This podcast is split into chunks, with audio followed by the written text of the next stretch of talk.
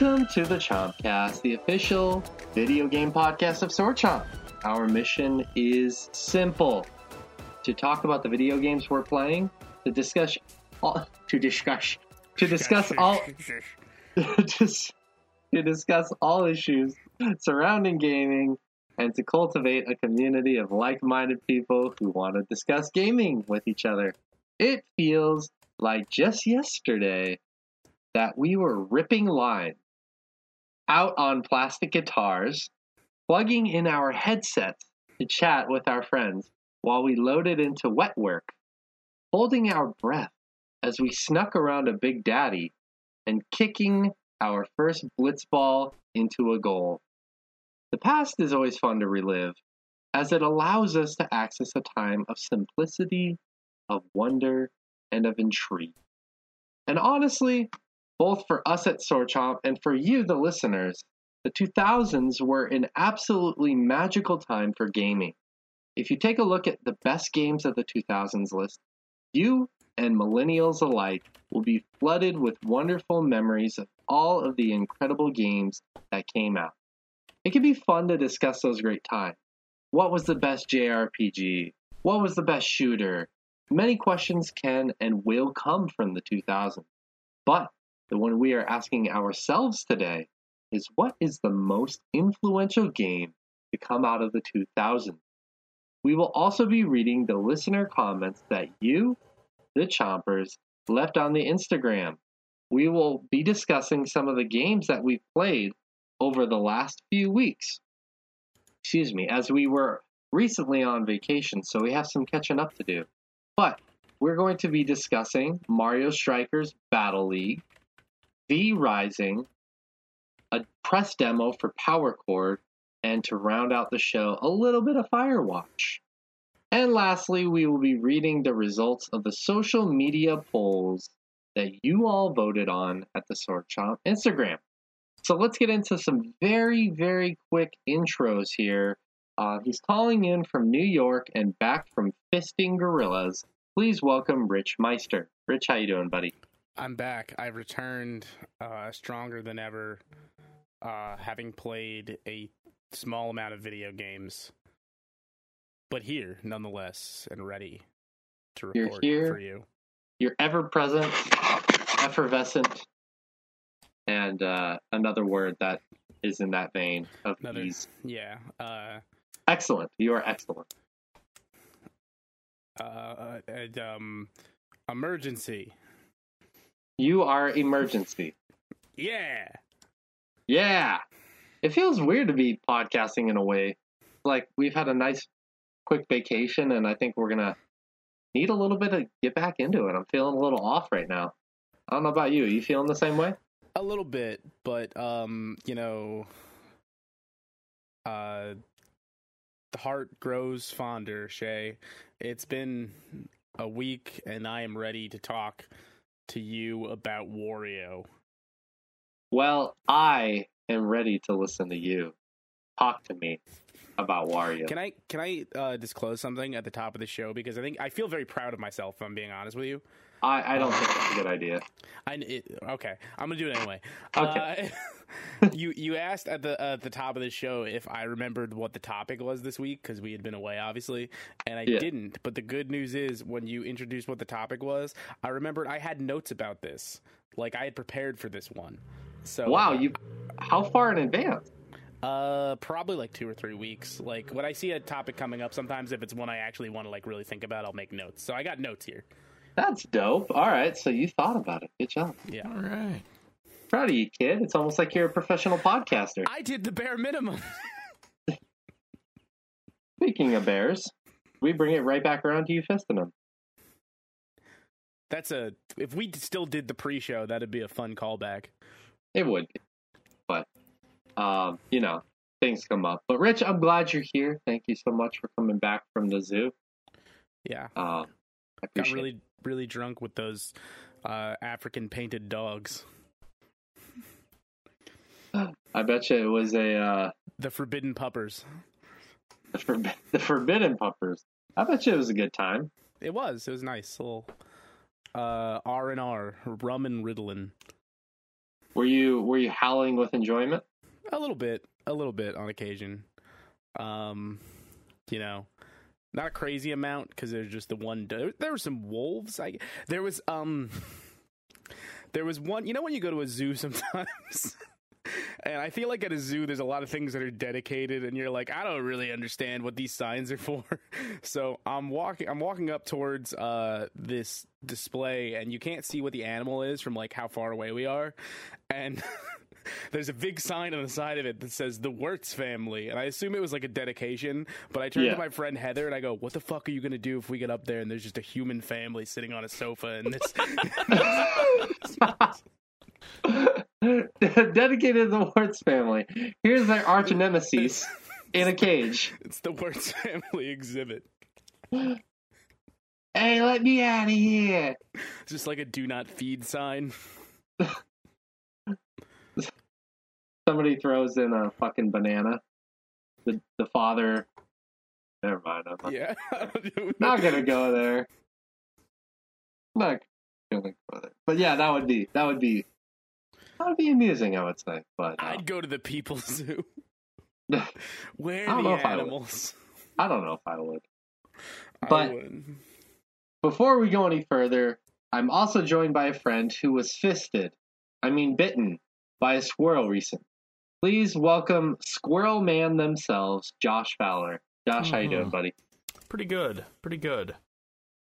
What powers have you acquired since that uh, unfortunate event? Um, I've forgotten where I buried a few things. Um, but that's fine. I buried extra in case. Um, Hmm. Are your powers Squirrel Girl adjacent? you see, that's what I'm hoping for. But I wasn't bitten by a squirrel girl, and I'm not sure if. Yeah. Also, Squirrel Girl was never bitten by a squirrel. I'm pretty sure she's just a mutant. Hmm. Hmm. I mean, I think that's kind of rude of you guys to assume it's gender. The what the squirrel? I mean, no. Like he means it was a literal. It wasn't. The superhero Squirrel Girl did not bite him, Oh, okay, okay. I But thought you that's meant 'cause- you guys were assuming the squirrel's but that's gender. because she's cartoons. Yes. Yes. Yeah, that makes a lot more sense. Okay, I'm sorry. That track. That track. But yeah, I've been I've been extra careful around any underbrush lately, just because I I feel since I'm I'm already forgetting where I buried things, I I might also be more attractive prey to snakes. You know, just Mm. you, you got to be careful around that. You you never know. It, that squirrel may have been radioactive, and and you know it's always always a risk. So Do you at least remember where you buried the antidote? shit. Clock's ticking, Josh. I, I like. I just have one question about that event. Have you found yourself in the street playing chicken with more trucks since that's happened? Hmm. Not so far. Not so far. Well, we'll we'll see how that handles. The, How the it shakes out. transformation hasn't completely. exactly taken I hold mean, yet. we're we're not quite at the full moon yet. We'll have to same amount of nuts in your mouth as usual. exactly exactly. Storm for I would- winter, baby. Get a I would jump like start. to see that. Is that instead of werewolf, a were squirrel. Mm-hmm. You're- That's got to it's be a thing. Someone someone's someone's got to make that already. Someone's yeah written about the where. My favorite is the the D and D D and D adaptation of the warehouse. There's a person that turns into a house during the full moon. I, I like that, but the the squirrel I think would be so terrifying because they have those two giant front teeth that are always yellowed. Imagine seeing a Not- massive giant feral version of that. Not in my yard because I buy all my local squirrels. Quip. Today's podcast is brought to you by Quip. Quip, the toothbrush subscription. Wouldn't that be a segue for a fucking ad? That's Wouldn't how that if we be- it, Quip. If you if you sponsor us, that's the kind of ad you can Exactly. expect This on is a what you weekly too basis. could look forward to. And I already use your product. I already use. I bought it. I had to replace mine, and I bought a child's one by accident. But it's okay because the brush heads change, and the the base of the brush is the same size, so it's fine. Hmm. And now I got a nice blue color they don't offer to the adults. You see, that's Hmm. that's the real shame. That you can't get yourself a nice adult, you know, size, powered, whatever, you know, Spider-Man toothbrush. Well, see, the funny part is I bought the child one by accident because I was in Target and I needed a new one, and I was like, Mhm. "Ooh, blue!" There you go. And I didn't finish reading the box. Yeah, yeah. Yeah, I, I, I think that's something you got to reach out to them for. Probably. I don't think they're going to randomly listen to one of the billion podcasts that exist and be like, "Oh, these guys want a sponsorship. Well, goddamn, let's get them one." We'll reach out to them. I use their. Pro- it's a good product. Hmm. I think you should. Let's make it happen. And they're like, you guys talk about cum too much. We're not going to sponsor the show. I can't remember the last time we've talked about Quip. coming. But Get the cum Just- out. Just now, just now comes to mind. it Quip, comes to mind. because cum does stain. Yeah. Well, it was a nice thought When, anyway. when a cum shot comes along, you can quip it.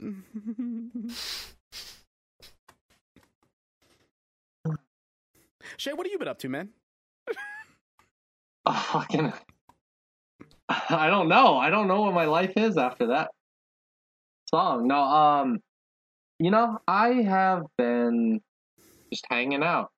I, I, real, I'm so confused. I don't know where to go after that song, to be honest with you. But no, I, um, I've just been doing a lot of like boring fitness stuff that I'm sure nobody really wants to hear about.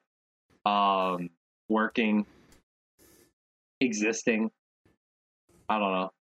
I uh I have a I have a slightly funny story to tell you guys that I already told you about a week and a half ago and I'm going to tell you guys again on the air so we can react live to it because we've been away for 2 weeks.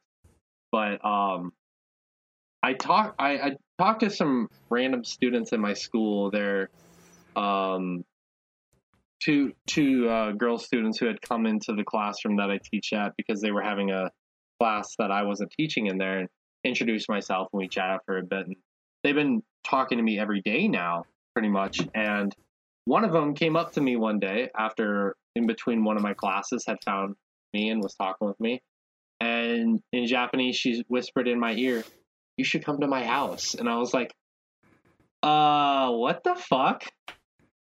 I was like, no, thank you. I'm good, thank you. yeah, but I was just like, I was talking with some friends about it this week, or this past week, and this is just a very minor tangent before we get into actual stuff. But I was telling my friend, I was telling her that it's so weird to me how, you know, because I've taught elementary school, junior high school, and now high school students, that they are very friendly, boys and girls, and they're usually very forward with what they want to talk about, um, what they're thinking about. And then there's this disconnect when they become adults that suddenly a lot of the Japanese people are super shy and they don't talk about those kind of things. And it's it's such a weird disconnect. And right now, I'm actually actively trying to figure out why that happened.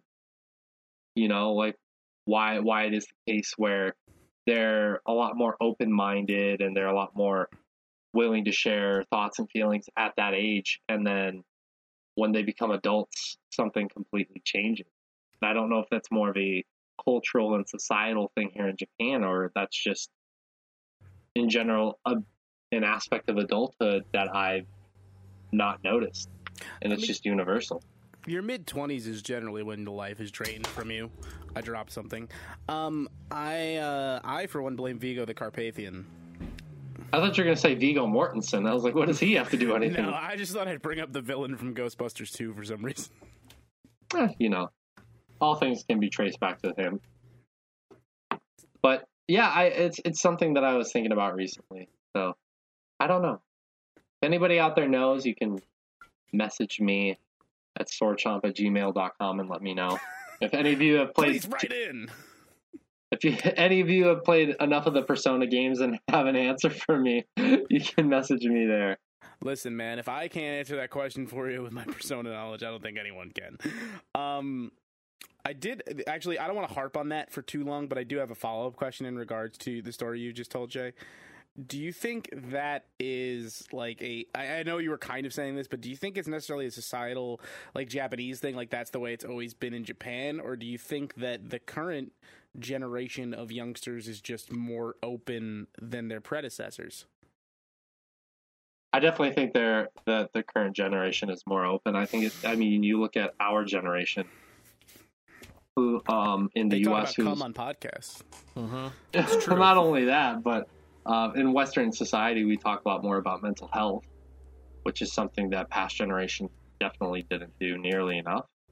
Um, and I think there's a lot more open mindedness and willingness to be open in regards to that topic and others. So I think for Japanese people, it's taken a lot longer um, because they're generally a reserved culture, but it's coming around.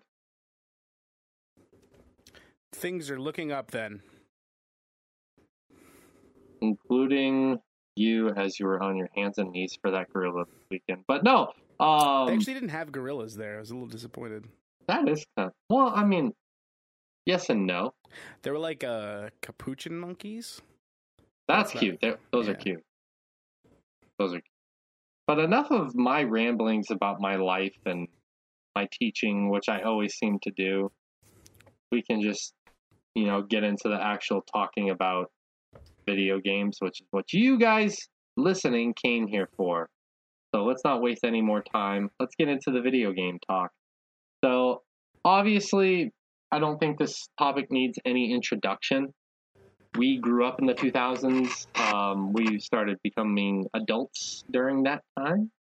And, uh, There's- started there's just yet. such I a- really so- should get around to that. Eh, If you have time, I Don't- wouldn't like Yeah. harp on it. yeah don't rush it. But no i i just have so many fond memories of that period. And i think there are a lot of games that we personally obviously connect with. But i i want us to be as objective as possible and say what we think is the most influential game during that period. And i think because we do have a shorter list of video games this week that we could spare the time to do two we think two of the most influential games of the 2000s. Um, two So per two, person. two- okay, two each. Yeah. Yeah, yeah, two total. So, That's Rich, um, I'm sorry, we're gonna have to skip you, Josh. Um, What? just kidding. I, I like no. The, the good- the good thing is actually like uh, I have a lot more than two listed because as I told you, I have notes, but I have two that I think are the most worth talking about on my list. Uh-huh. Well, that's that's good. How about you give us one? I, I love how On that he's saying two each, and we're going to all have the exact same two. So it's, it is going to No. be We two won't. total. I we won't. think so. I I don't think so. I don't think Hundred so. percent. You guys don't Um, have the ones that I wrote down. The, so the first one I'm going to bring up then. Um, immediately, I just want to say it's an interesting one to bring up because I don't think either of you will disagree with me that this is incredibly influential.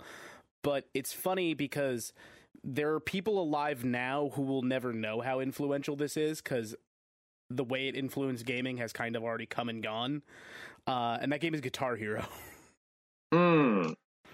Yeah, yeah. I I was really close to putting the first Rock Band on mine, but um, I, I think that would all kind of encapsulate and it all falls into that time period, but Guitar Hero is really the one that like launched that. And granted, there are other rhythm games that came before that, but I think the way the whole like we're gonna sell you a plastic instrument and like mine your nostalgia for like 60s to uh modern rock music Mm-hmm. um and and package that to you and like you know how it, it all started in arcade setting obviously but it became like this super bougie almost it's funny because it does seem like a luxury item to a point as video games generally are but this is even a step further to buy like multiple plastic instruments but somehow i feel like every household had at least guitar hero 1 and a guitar for a while Yeah. um, and it just shaped gaming. There were like things like Rocksmith. There were a million Rock Band. There were a million different games like that. And I mean, some of them stayed around to some effect, but all in all, that boom kind of came and went in the last t- twenty years.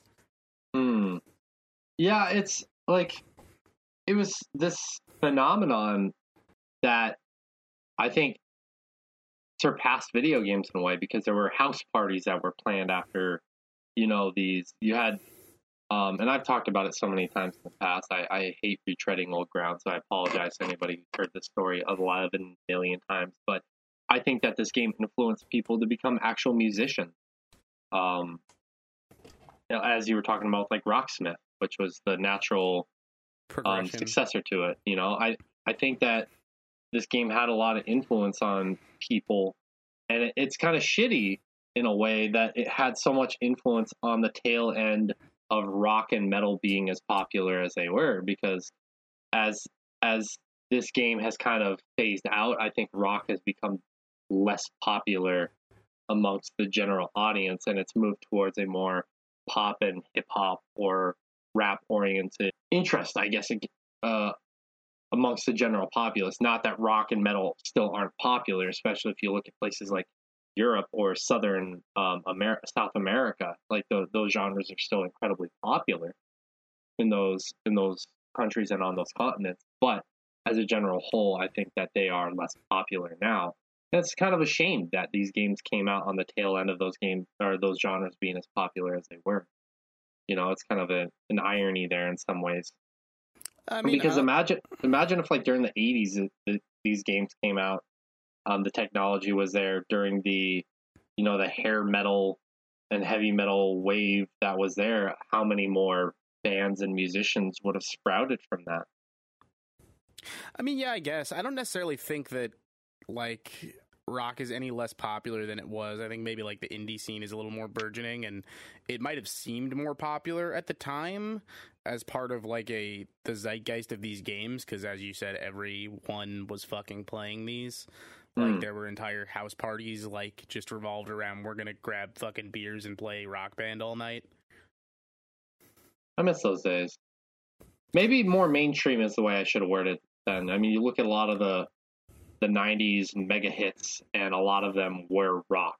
And now you look um, in 2020s, and there are not a lot of rock hits popping the chart, unfortunately. Look, we're all saying the same thing. It's time for DJ Hero 3. Uh-huh. I never I, even played one or two. I actually like DJ Hero. Like, I think as a, a game, it was fun. Oh, yeah. I believe it. I believe it. But it was just okay. a little bit bigger of an ask for me to bring this giant plastic turntable to my friend's house.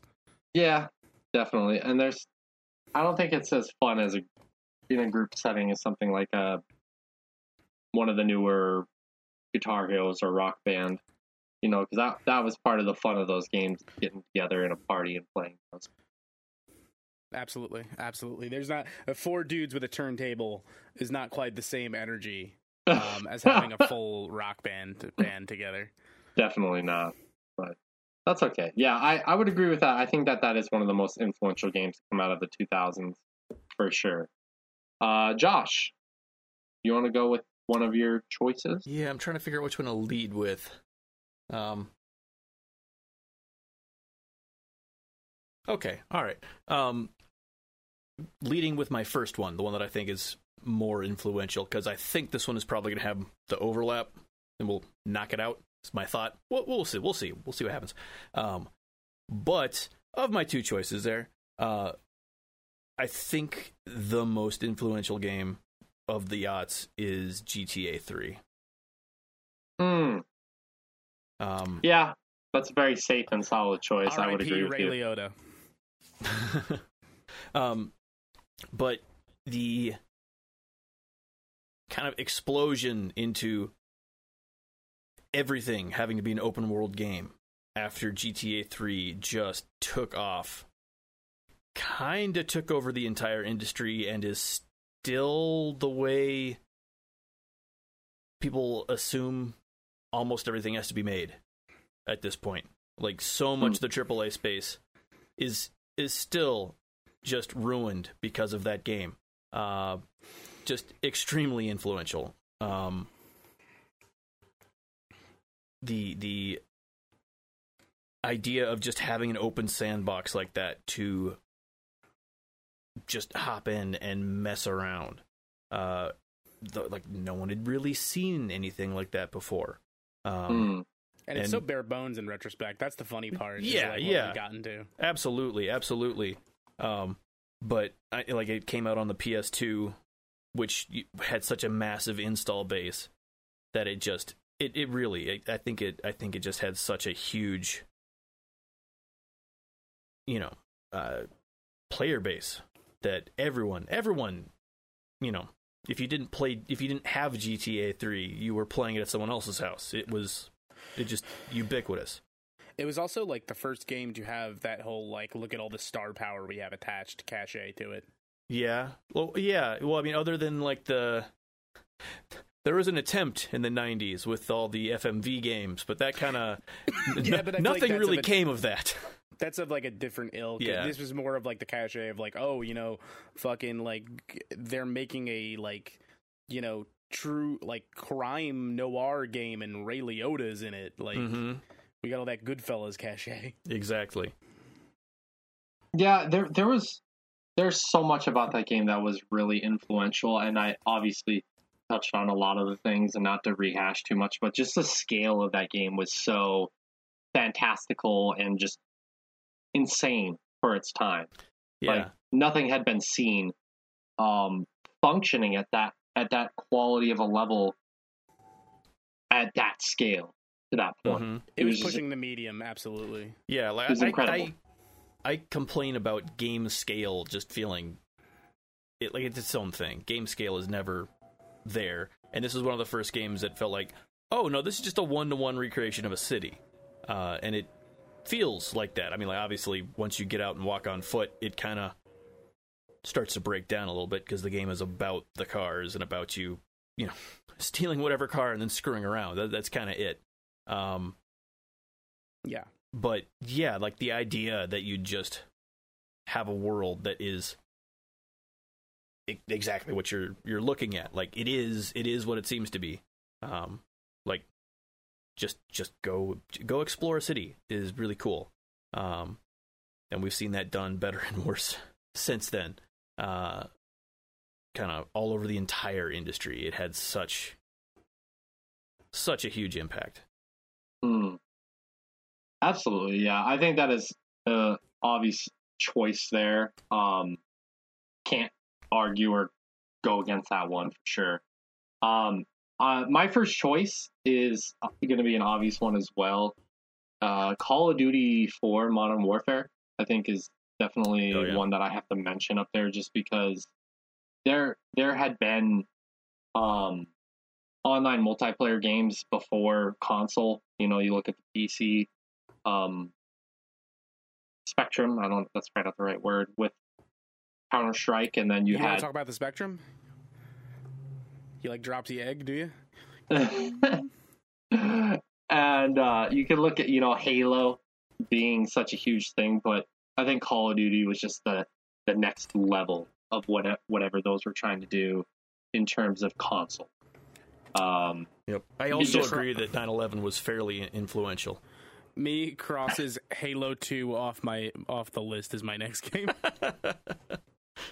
hopefully hopefully it wasn't that but no i i just saw such an explosion of you know people in my circle of friends and just people in general wanting Oh, yeah. that game to play online just because they were like wow this is so incredible this is so fluid for the time it's the it's the next level experience of playing online with your friends and this is, in fact, modern warfare. Yeah. it, it was just incredible to be able to you know hop online and basically any of your friends were playing that game at the time and it wasn't only that i, I met so many random people online in a positive way just from playing the first modern warfare it, it, it really was kind of a uniting factor for a lot of gamers of course there were you know a lot of negative things too i mean that was kind of the birth of Of how Not you the birth, I should say, racial but- Yes, that was one of the big uh one of the big influencers of that is just seeing gamers get online to fucking troll each other and You're sitting there being like, Jesus Christ, how did these are like 16th century pirate terms? Where are they getting these words? that's right. fucking dolphin squeaking noises from SpongeBob, but um I it was it was such a cool thing to see at the time. Um just how how many people really wanted to be online and playing with each other and it, to speak outside of that just i think the multiplayer itself was such a huge evolutionary jump um, for what the, the quality it could be and what it could do online i think halo was doing a lot of that stuff and they did it pretty well but um, call of duty came along and made it better in a lot of ways um, not to say that it was per se overall better than Halo or any of the Oh, other no, no, franchises like- out there doing it. The, I think the, a lot of it was the and online in, time. in two still felt like it was very much built around that sort of LAN party mentality of you know it- it make a lobby and play little with people you already know. It, it- yeah, Hmm. it was shaped out a little more than that, but like I think a big part of what Modern Warfare got right, and a big part of this might be more like the infrastructure was there by this point than like the game itself. Like a big part of it was one, it was a good, fun, super fluid multiplayer shooter. But the infrastructure was just there. Like we had the party system that worked perfectly now. Xbox Oh, Live yeah. was incredibly reliable now. That was- a lot of it was time and place. Yeah, the just the solo queue experience was finally good in that shooter, and it was kind of trash before that point. Um, We didn't have to feel bad about invading gun a suburban town as soldiers with a gun at that point. Hmm. yeah. Well, I regardless, I I I, don't want to say too much more on it. I I just think that that game was, in a lot of ways, and this this is a little bit hyperbolic, but it was one of the one of the progenitors of online console gaming at a really high quality level. oh yeah, no, like I know a lot of people who only play that game on consoles, uh, and it, it definitely has had an impact on online shooters going forward. Mm, or not not just online shooters, but what what the online experience should be like. yes, yes, and Yeah. that's that's exactly what I was trying to say. I couldn't put it as succinctly as you, Josh. So thank you. That's exactly what I'm trying to say. Is that it influenced the way we play online games on console, and even a little bit beyond that in some way. Yeah. Um, Rich, let's go ahead with your second and final uh, influential game of the Are you 2000s. ready? Are you ready? Ready for me No. to knock it out of the park? No. The Elder Scrolls 4 Oblivion.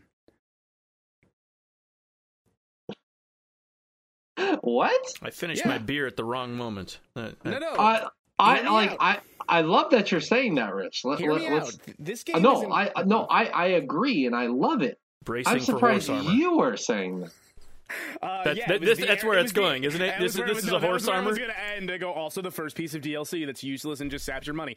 Um, but no, like there there are important things that Oblivion does. I think, um, and as somebody who played the shit out of that game, I think that was like the first Xbox 360 game that I got every achievement in.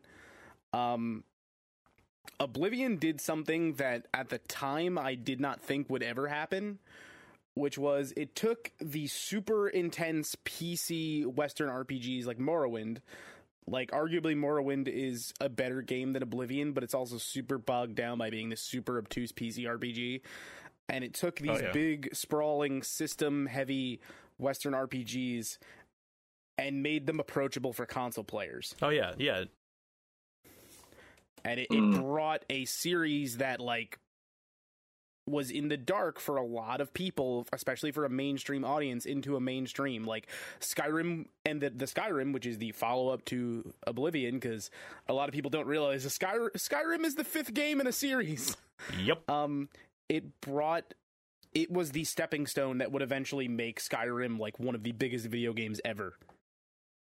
And also horse armor uh, Mhm. which I believe, like, I've done my research on this, uh, mostly because at some point we're going to do an episode about this for chomping at the bits.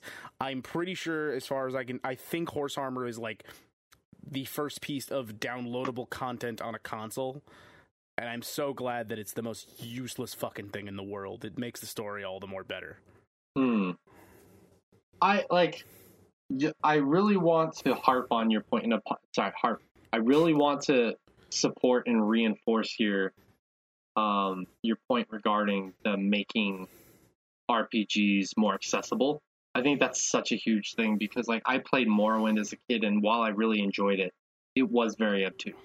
Yeah, Um, I I like Morrowind more than Oblivion personally, but like uh, Morrowind is not an approachable game. no, yeah. no, it's not. And like, yeah. There's there's I think so that's much... even why like I think that's even why some people like had a hard hard time with uh, certain aspects of Dragon Age. You know, I think that was a little bit of criticism of certain people is there are certain aspects of that combat that require a lot more um, direct hands-on approach to understanding strategy in general, and it, as a result, it, ma- it can make it a little bit more obtuse for certain people, which is also uh, a really good game that came out around that time. Fantastic game.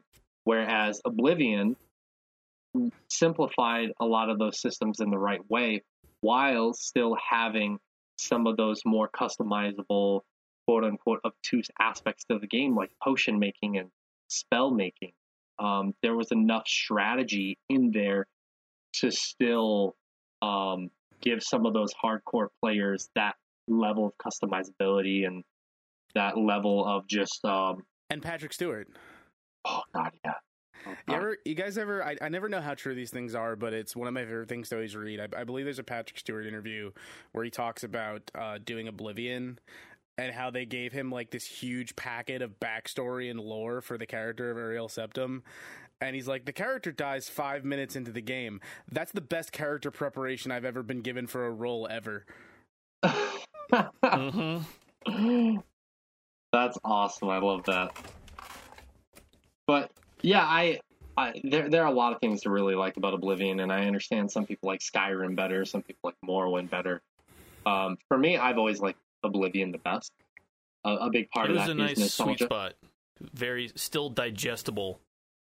Um, Oh, and I ate that game alive. I mean, like I said, that I do believe that was the first Xbox 360 game where I got every achievement because I just I ate up everything that game had to do, and it really is the best bits of Morrowind distilled. Hmm. Um, hmm Still hoping for Elder Scrolls 6 to finally take us to Black Marsh. For anyone unfamiliar with my favorite piece of Elder Scrolls Oblivion level lore, is that uh, you know one of the main plots in Oblivion is these uh, gates to the Daedric realm. These Oblivion gates are opening in Cyrodiil, and in uh, Elder Scrolls lore, at one point. Uh, the Daedra tried to invade Black Marsh, which is the home of the Argonians, but the Argonians kept invading them back. They would just charge through the gates and start slaughtering them, so they had to retreat. Perfect. Yep. I, I like th- there's there's so much lore, honestly, um, within Oblivion that I think people still talk about it. You know, 16 years later, when are they going to visit this area? When are they going to do something with this aspect of the game? I wish, Yeah. and I hope that Elder Scrolls 6 does a lot of cool things and kind of comes back to blow us away and gives us a reason to remember why you know, when Bethesda in the late 2000s, early 2010s, why they were on the top of the world, or they were on the top of the world in terms of gaming companies, why they were there. You know, I'm I'm not going to hold Yeah. my breath, but you know, there's a reason why Bethesda was so beloved for a period of time there, and Oblivion definitely has a part to play in that. But yeah. Yeah. for sure. I think a, a big part, and that big part is ta Bethesda was the PC like deep genre game maker, and this is what Mm. brought them over to console. And granted, Bethesda, especially in its publishing arm, they had a bunch of other success, like fucking Bioshock, which is a game that was almost brought up by me here. Yeah. Um, there's they, they had plenty of other success, but I think this is a big one specifically for the Western. Yeah, bringing that genre. systems heavy PC RPG to, to the a- main yeah. mainstream audience is, Mhm. is a big deal. yeah, learn, learning how to you know, like we said, just trim it down to what it needed to be to still give you that experience, but be approachable. Hmm. Absolutely. Yeah, I agree. Josh, your second one. I, I I'm I'm slightly intrigued if you're going to go with another obvious one or you're going to go with something. I mean, again, I- I, like I said, I'm, I- I'm, it could be I anything. still feel like GTA 3 is just the most by a by such a long amount. Although oh, Absolutely. not not yeah. that not that no one else would have figured out. Hey, let's make an open world game at some point. Like that, that's They just did it first. they did it. They did. They did it first, and I think just from a like a marketing or not marketing, but like from a corporate perspective, people saw how much everyone wanted to see it, and they're like, "Oh, we, we have to add this to everything now." And it just I'm just waiting, Josh, to like throw a joke when they be like, "All right, so the next game I'm talking about is uh, Pac World, Pac Man Adventures." Mm-hmm. um, no, my my second one again from that multiplayer aspect, um, is World of Warcraft. The um that makes perfect the sense. MMO had been done before, but again, sort of like Rich's, you know, Oblivion pick. uh, not the first, but the first to make it approachable and just uh, catch on with a massive audience. Well, mm. you and I have said this before, Josh, and I think it's like it, of the time. Let me say, I'm not speaking about how I feel about them currently. Yes, at that time, certainly, my attitude of Blizzard was Blizzard doesn't do things first; it does things the best. Yeah, yeah, and that definitely was the approach they took with World of Warcraft. Um, filing down a lot of the rough edges from the earlier MMOs. Um, but no slash pizza command, so yeah, yeah, it is rough, but um, it really like that caught on in such a big way. It gave such so many people like people loved games before, but it never kind of felt like a place you'd go to find a community until that point. Mm. I mean, hmm. again, there were still you know communities built around some of these other other MMOs beforehand, but it was such a massive scale uh, change moving into that. Uh, yeah, yeah, like that was that was huge. Like the, we keep making MMOs that generally don't go anywhere at this point because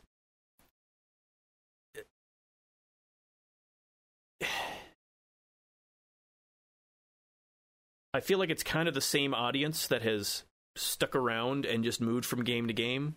They're in, a, in a lot of ways. Now, yeah. Like they're kind of they're kind of split, but like you know, you you find these friends, you make this community, and then you go play games with each other on something else.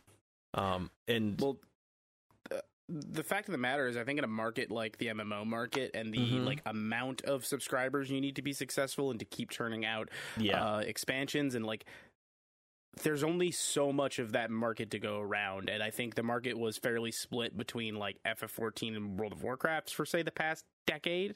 Yeah, and now a lot of that, like now, I think FF14 is really eating a lot of their lunch on that, and until a matter of like, oh, maybe they'll be like. You and I definitely talked about this privately, Josh. Like at one point, over the past years, my entire WoW guild just migrated to FF14. Oh yeah, yeah, and I went with them. Well, I, I mean that's all, in large part due to obviously what's happening to that company. Well, but even, we, even before then, it, was happening it, in small in small installments before that, mm. and then like when you know things came to a head in the way they have the past two years or so, everyone, all the stragglers who were left, were like, "Fuck it, we're going to the other game." Yeah, yeah. Um, I, I, I want to add a little bit to the conversation of what you're talking about, Josh, because I do have a little bit of a unique perspective perspective on yeah, that, even though I wasn't a big, um, the biggest fan of the game. I played a little bit with you back in the day. I remember yeah. that, but I think that World of Warcraft had such. I mean, it's easy to forget now culturally how big of an impact it had oh, yeah. on on in the world, not just gaming, but in the world. You had people getting married in that game. You had people having funerals in that game for mm-hmm. people they had never met. Um, that I remember studying about World of Warcraft as a kind of modern ritual in a college class because we, mm. we had talked about this exact aspect of people getting together at the same time with the same community, working together. And it was a very community driven type of experience. And that's yeah. kind of an expansion of what you're talking about in some ways. But um, just to see it go even further beyond that to affect real life, you know, um, people yeah. would get together to do things besides quote unquote play the game, you know, people were celebrating weddings in there, which is insane. It, it like Fucking in a good memorial way. services, like yeah, no, they became these mm-hmm. big, like for me. and this is almost a weird thing to compare it to. It was almost like the social media of the day. Yeah, exactly. Actually, maybe less toxic. Well, that very much so, and actually, it um, was kind of in some ways a precursor to how people had other events online because yeah. as a result of World of Warcraft, um, churches actually figured out they could have people gather online for digital, um, you know, celebrations and um, going to church. Watch, oh, oh, oh, I'm sorry. I thought you meant Church is the band. I, I was going to say, and now we all watch Marshmello concerts in Fortnite. Um, oh, no, I was talking about actual church, like attending yeah. actual church. That, yeah. online, which is something No, that, that makes sense. came as an influence from World of Warcraft. And I think that World of Warcraft has obviously had influence back in the 2000s on that. And now what Fortnite and some of the other more uh, contemporary versions of that are. You know, Fortnite is, I think, in a large in a large way, what um, Gen Z's version of uh, gaming social media platform is, and th- it's something that we've talked about on the show in the past. That is in large part because of what Worldcraft, like the foundation that it laid. Yeah. yeah, yeah. totally. And Can't I, I think another that. another less the community aspect of it. Oh, it's it's part of the community, but it's more about World of Warcraft kind of gave publishers the a little taste of man, we could have the same players stick around in a game for forever, and I feel like outside of what we've already talked about, the the idea of the live service game really came out of the MMO mindset. Um, the subscription model that the is subscription model, yeah. like oh, but we could just do it free with things like, you know, League of Legends and every fucking shooter like Destiny or whatever at this point that just, oh no, you just, you need to stick around forever, um, sort of a, an experience. Um, That Mm. we're, we're we see so many of those now. Um, games need to be a money making platform for now. for an extended period of time. Yeah. Um, yeah. it's like I think that unfortunately, gaming has moved out of uh, in, in some ways, not across the board, less of a for the enjoyment and for the hobby, and more of a it is a multi-billion dollar Oh, absolutely. media. It's it's bigger than film, like, and it's that, and the growth is has been 100 times as fast as the film industry. Yeah. Yeah. Yeah, absolutely.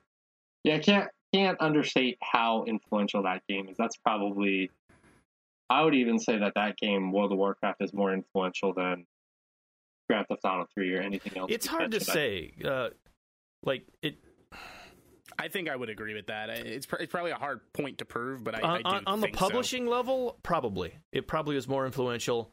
On the like design level, I think I think GTA probably edges it out. It, it depends which way you want to look at it. I think. Sure. Um, That's a great point. I just think that like in terms of like strict gaming, yeah, Oh, yeah. probably GTA and World of Warcraft are neck and neck, but in terms of like societal and cultural um even in some ways socio-economical ways, World of Warcraft beats oh yeah, Grand Theft Auto's Grand Theft Auto 3 WoW might arguably have like the bigger impact on like, and I think this is kind of what we were just talking about, like the way monetization in games has evolved over the past few years, and that's the starting point.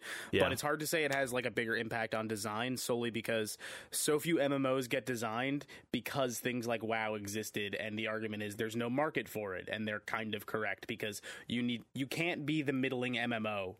Oh, you Oh, yeah, need no, to no. be a contender with WoW, or or or do your own thing by like completely different sort of a. or you're going to be gone inside a few months. hmm Hmm. Yep, exactly.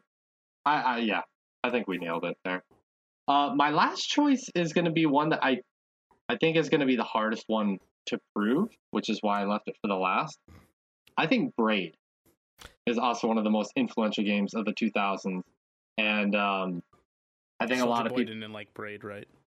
What Soulja Boy didn't play Braid, right? He didn't tell them.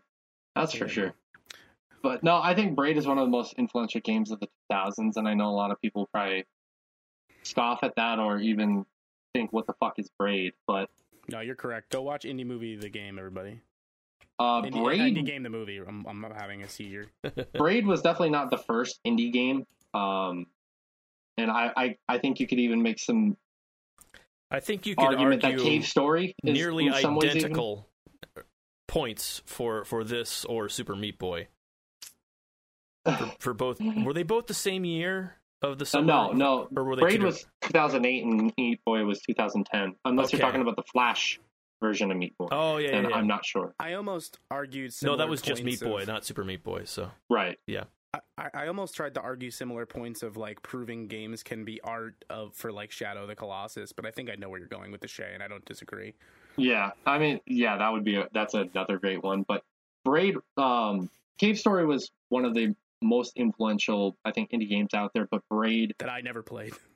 Mm. oh, dude, you should. Oh man, it's so good. Cave Story is amazing. I'm glad Josh Oh, yeah. hounded on me to play that one. But no, um, I Braid own it. was It seems likely at this point that you would somehow have got it on I a think hard drive somewhere on- you I own. think it was free on Epic at one point. I mean, Oh, the shit, game man, itself was good. free. yeah, and Like it was Or just like Cave Story Plus, whichever version they still oh yeah, the, for. like the Switch one. Yeah. yeah, yeah. Um, Braid was so monumental for bringing indie games to mainstream eye and mainstream attention. To rappers' attention. yeah. Most people had not really even given indie games a second thought in a in a good way. They were just like, nah, you know, like if they're Yeah. not published by a studio, I'm not going to pay attention to them. And then, you know, Xbox came out with their their online service, Xbox Live, and Braid was one of the first games that happened to make its way there indie game wise that got the attention of mainstream and for damn good reason because it Yeah. showed that you could have a compact game made by a smaller developer and it can be fucking good. And It'd be the- the- fucking great. Yeah. and the thing on top of that is you're not paying a sixty or seventy dollar price tag for a good video game. And I think that really Yeah. blew open the marketplace of gaming in terms of we don't always have to spend sixty or seventy dollars on a video game. Um, that you can get different amazing. levels of gaming experiences at all price points Yeah. and in terms of uh the the not the quality of directors but the the the notoriety i guess is probably not the I- best word either but just Yeah. you know like it, it just it really blew the doors open Well, the indie game designer became like the indie filmmaker of the day. Like, you know, Mhm. Jonathan Blow, suddenly Jonathan Blow was a name people knew. And I think, I think, and this kind of piggybacks off what you're saying, because I think Braid is that point, Shay. Yeah. Um, yeah. Those four years of like the The Xbox Live summer, summer, um, arcade, summer arcade. where for anyone Yeah. who wasn't around at the time, like the big push was like every I don't remember if it was every week or if it was every month for whatever for the It summer. was, it was like the whole summer. They had several Yeah, games. I don't it- like different every- schedules every- each time. every two, three weeks, whatever it was, Xbox would like promote super hard this small game, and it'd be like this fucking fifteen dollar game is on the front of the Xbox Live Arcade uh, page, and this is where things like Limbo came from. Yep. Like th- it- it was so important to boosting these small studios and these small creators, and it really changed the way games were made and the way people perceived the way games were made. Yeah. Hmm. and and also kind of the, the tail end of the 90s we started seeing a push uh, again more in the pc space of In the I- I- shareware I'm space, in the well, a, a a the shareware space of like the indie games but also even on like the you know the larger games uh this push to like the sid meier's games like i'm gonna put my fucking name on this thing because i want people to know who made it um fucking American McGee. yeah. Um, and that kind of came and went, but then I feel like the indie developers becoming names people knew, like you said with like Jonathan Blow, kind of made people curious about who's making my other my, who's making my AAA games again, and I feel like we've gotten better with that since Braid. And that led into like beyond that like you know you had your, your indie devs. Back then we had the occasional like quote unquote rock star dev you know you got your your shigeru miyamoto's you got your hideo kojima's you got your ken Yeah. levine at the time. Like there were there were names but Yeah. like there these influential designers that that we come to think of i just uh, i think of jonathan blow being disappointed in Soulja Boy is the best part of indie indie game the movie. Oh, hmm. he just didn't get it and jonathan blow was sad for him. Yeah. I, I don't know why you're so interested in Soulja Boy Because it's hilarious. Like, Soulja Boy just talks about how he kind of didn't get Braid, and Jonathan Blow is just genuinely disappointed by that. He's like, oh, that sucks. can i read you guys a random fact i just read really quickly Do it. um the skin tissue inside of your mouth is the same as the inside of a vagina That's Yeah. fucking hot. Like that's yeah. I want to know how many people who just heard that are now licking the inside of their lips or their cheeks. I mean, I am now that you said that I should do that. Mm-hmm. mucous membrane's a mucous membrane. That kind of how Yep. it be. Yep. Yeah. So- The, the the baller part about vaginas is no teeth though. Hmm. Yeah. Like that's the big one up, you know. I mean, you can always just ask them to take them out. as far, as far as places you could put your dick, vagina's definitely like top of the list. Mhm. Well, uh, Polygrip I think- and forget it. I, I don't know if that was actually their slogan or if it was some other. Probably. This is when we'd insert a second clip Fixodent? ad. It was Fixodent, not Polygrip. Fixodent and forget it. That's I'm, I'm okay. okay, that's a thing. Insert Uh, the second quip ad right here. Yeah. Quip it good. You know, if you really want the inside of your mouth to feel like a vagina, make sure your teeth are clean and free of Brush bacteria and tartar. Quip. Mhm. Well, And let's Quip read some of the replaces listener. toothbrush every three months on a dentist recommended schedule. Let's read some of the listener comments on this topic, which you can uh, you can comment every Thursday at the Sword Chomp Instagram on the topic of the week, and we will read your comments and reflect on them, um, which we love to do on the show because sometimes we miss things. And it's always good to hear from the listener. Um, let's start with Dab Z 27's comment. Halo 2 and Metal Gear Solid 2 Sons of Liberty are classic. Um, I can't really speak to Metal Gear Solid 2. Um, The know, classic bait and switch. Love it. But Halo Halo Two was definitely instrumental. I, I think I would probably make some case that the first one is a little bit more influential than the second one in some ways, but I think going with Halo Two, you can't go wrong with that either. Um, Yeah. Why would like just because you guys have more information than I do? Why is Metal Gear Solid Two so influential? Maybe because of the bait and switch. The Well, idea here's, that he- he- here's the thing. I don't think it is because of that. Like, it's important. I don't know if I'd call it influential because nobody's quite done anything like that since, and I think it only has gotten harder to do. Okay, yeah. okay. Well, But do you guys other, agree- other than people knowing not to do it because that game did Oh, that. dude, I'm so like, oh god, like fucking the balls on Kojima to like trick everyone. It was the greatest thing. I thought it was awesome. Yeah. At the time, I thought it was awesome. I still think it's awesome. Well, then maybe to say like, from what I'm hearing, obviously outside looking in, it's not so much about the bait and switch then, but it's about how you can really use the story of a game to, you know, have a cohesive, in-depth, really engrossing story at that next level. I mean, you look at something like Final Fantasy VII, which had an awesome story and it had twists and turns, but it was it was bogged down by um, bad pacing at times, and I think you could say the same thing with Final Fantasy too. Bad Yeah. pacing at times, uh, stilted storytelling. But from what you guys are talking about, and granted, outside looking in, I, I'm not sure if this is correct, but it's a it's a wild ass story because I know Kojima has a penchant for doing that, but Mhm. also the payoff um, is there from everything he does and the story he tells up to that point. Is that would that be correct? I think uh, Metal Gear Solid Two is like probably the prime of like Kojima's like insane ass storytelling. Uh, and I love I love Metal Gear Solid like all the way through, but I think that two is definitely like a, a high point in terms of Kojima's weird fucking nutso storytelling. So in that sense, yeah, it's it's really important. Do you think that kind of storytelling, just in general, not specifically that style, but per se, but that well, kind of wacky as far storytelling as has influence? games are are dumb.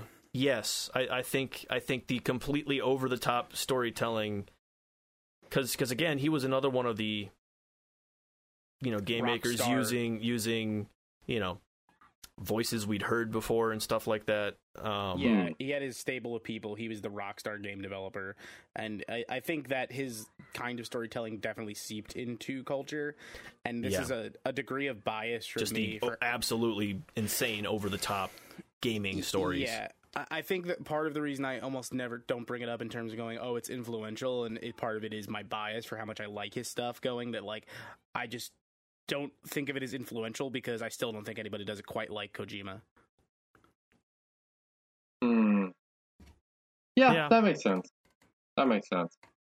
Um, Marcelo Robbie said to me, Halo, and I think um, like we don't have to go into too much detail, but a little bit of detail would probably be cool.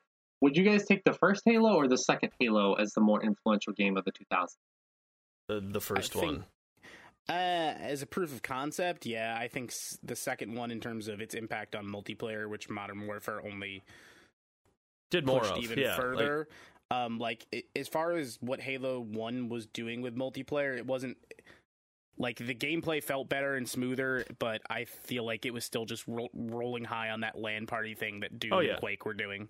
Well, I think I think it's one because one got the controls right, um, and that was something shooters on console had been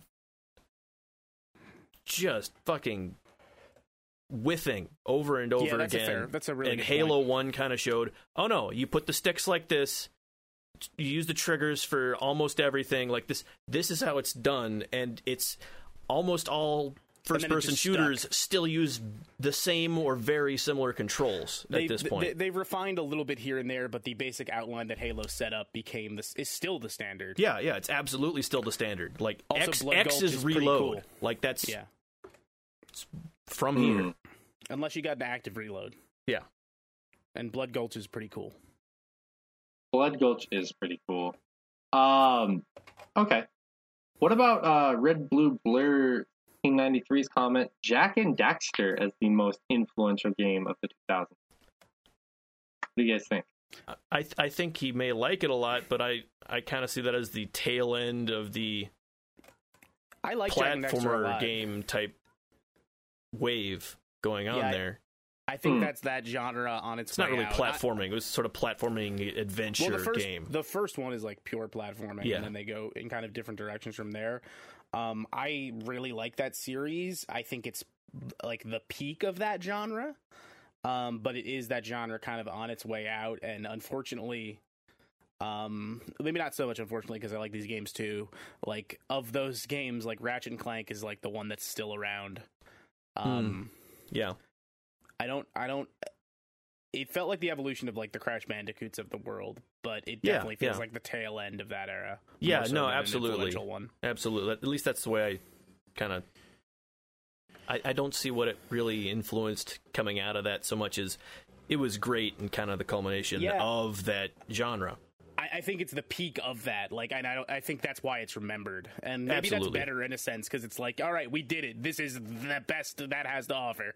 hmm Hmm. Okay. Yeah, I, I have no thoughts about Jak and Daxter, so I didn't want to comment on it.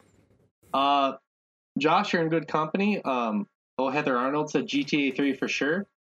Majora's Mask gets an honorable mention only because I love it so much. It's a great fucking game. yeah, Do you guys think it's pretty influential in general? I- yes, ish. Although, again, bringing something to console, um, something I wanted to get into more about Oblivion was I, I mentioned how it was much more the systems focused PC RPG. Systems focused games were so big on PC. Like it had PC was not a big enough space for um, Deus Ex to be the game Yeah. here, but in a lot of ways, so many bits and pieces of Deus Ex were taken by other games here and there, and it's slowly being reassembled on consoles. It's just taken ages to get there. Um, and I feel like Majora's Mask was taking a lot of that. Oh, here, here's a here's a clockwork, very intricate world for you to learn how everything in it works. Yeah. um, kind of taking that from it. And Mm. scaling it down a bit. I also Yeah. think uh, Majora's Mask, and not to understate how it was influenced by stuff, I think it ended up being super influential on like the indie scene. Oh You know yeah, how many kids grew up playing like what? This is the weirdest Zelda game ever, and I love it. And it like changes the way you think about how a game can be made and the weird Absolutely. shit you can do there. exactly. Yeah, I no, I, I absolutely I can see Majora's Mask being hugely influential, especially for for all those reasons because it was very much a game that kind of revels in being a game but is is and still being weird and yeah. obtuse. Like Yeah. I, I think it's definitely super influential in like for I was the right age at the time for that game. Like influential in the way I thought about what a video game could be. absolutely. Hmm. Yeah, it, I don't know what to say about that game. I don't. Yeah, I just I'm just gonna leave what you guys said. Um, I think Majora's Mask. I want to briefly say that I think it's not per se the most influential game, but I think what was cool about it is that the story played a lot with time, and I think that that concept in general may not it may not have been the first one to play with time, but I definitely think it had some level of influence for subsequent games who played with time in the way that Yeah. you could uh, that game showed how you can you know manipulate time and do a lot of things with it to narratively to create a really engrossing story and maybe in some ways it influenced something like Braid who knows Uh, I'm I'm sure. I'm, I- I'm sure I, think 'cause it absolutely did. again, yeah. again, kind of going back to that systems level thing, and then especially Majora's Mask drawing stark attention to the time aspect. It like it's from there that we get things like in Braid, one of the special puzzle pieces being a thing you have to wait for a platform for hours to move where you need it to be in Mm. order to jump on it, or or something like if if you save during the fight with uh, the end. Who's the sniper in GT in, in MGS three? Is it the end? It's not the Yes. end. Is it? I believe so. Okay, yeah. Anyway, I can't remember his name, but the old guy. In you can save your game and wait in that fight for long enough for him to die of old age. Yeah. In as far as like systems level things go, um, It was the evolution of uh so you like Castlevania. Yeah, yeah, like that.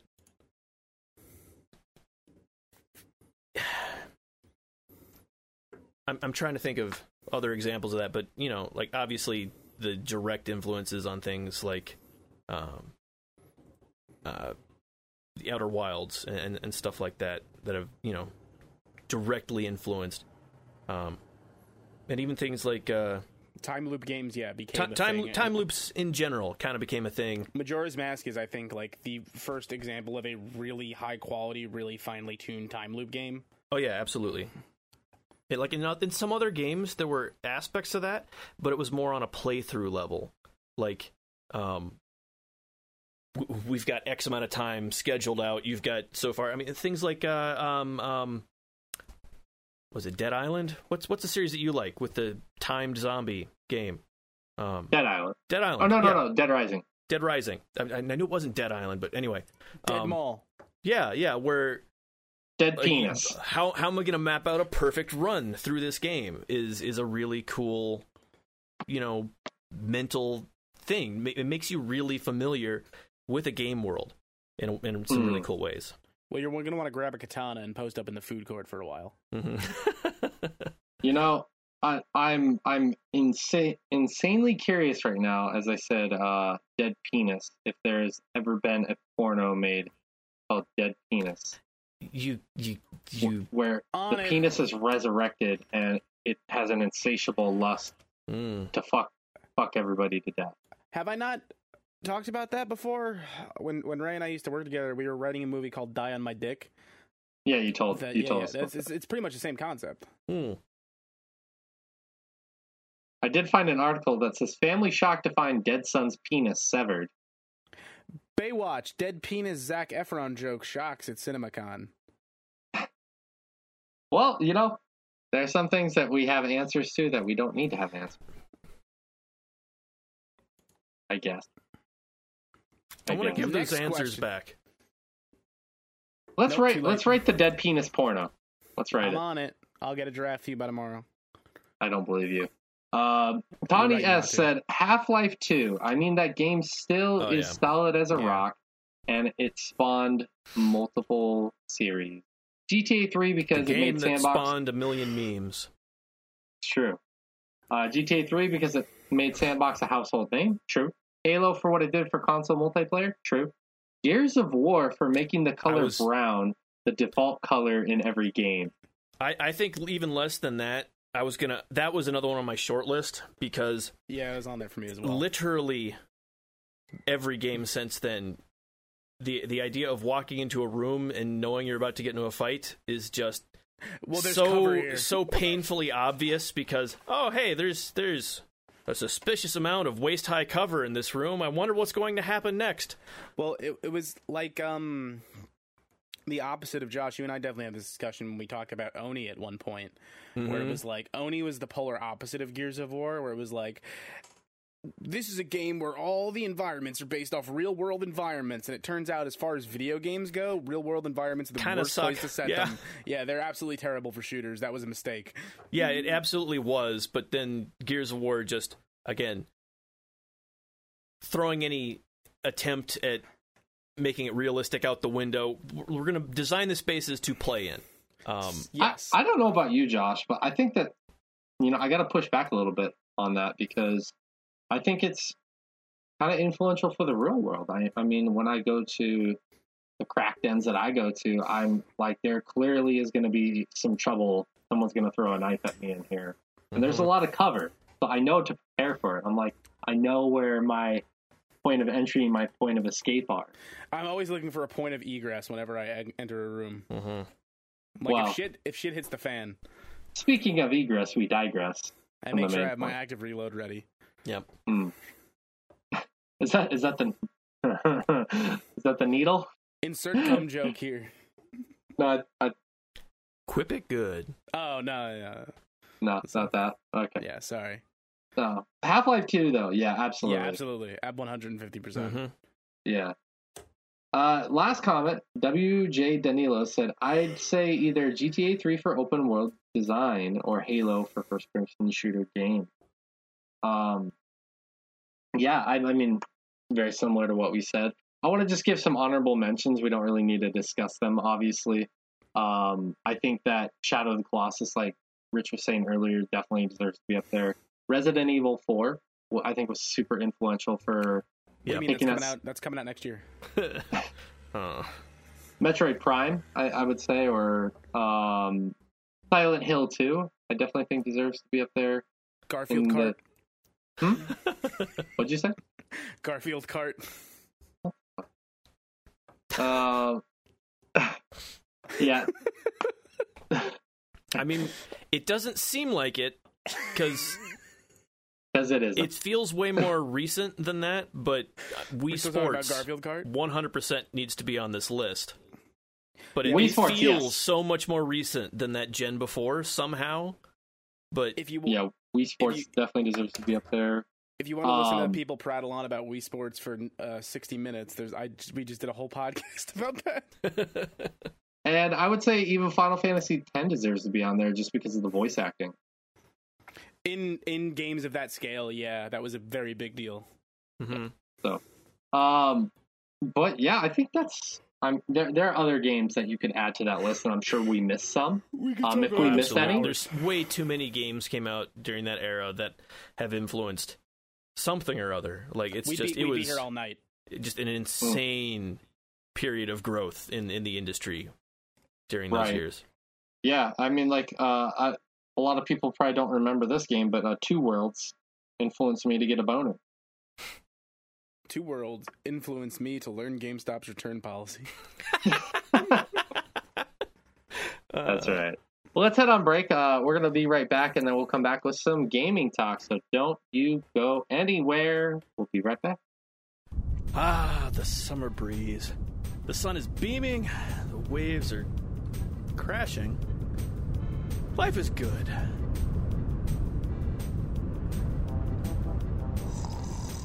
Mister! Mister! Uh, m- what? Mm, What in the blazes is going on? Extra, extra! Read all about it! Read what, lad? Spit it out. How did you find me on vacation? Sword Jump has tank tops, beach towels, and much more over at store.swordjump.com. Store.swordjump.com? store.swordchomp.com. Store. Swordchomp. Com. Yes, store.swordchomp.com. Store.swordchomp. Yes, damn it! it worked. I can enjoy my afternoon nap in peace. Hey, mister, did you hear about store dot Shut up!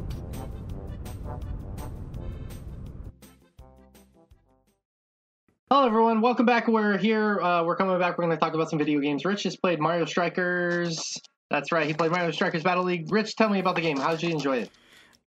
Uh, I like it, man. Uh, so I feel like I'm I, I'm always coming in hot with this. I like Mario sports games.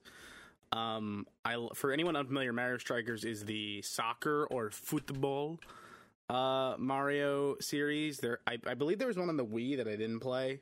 Uh, but I really liked the original Mario Strikers. And uh, so far, with the it, it's out today as of us recording this, um, with the minimal amount of time I've been able to put in, I think features wise and like gameplay feel wise, this might be my favorite of the Mario sports games that has come to the Switch. Um, because they've really expanded it outwards. I mean, like there is the typical like feel that those old Mario Strikers games had, which were you know you're playing as X character. You have like these power shots, these skill shots. You're passing, you're shooting. There's a lot going on in the field. There's items like Bob-ombs, banana peels, stars, mushrooms, the typical Mario game fare.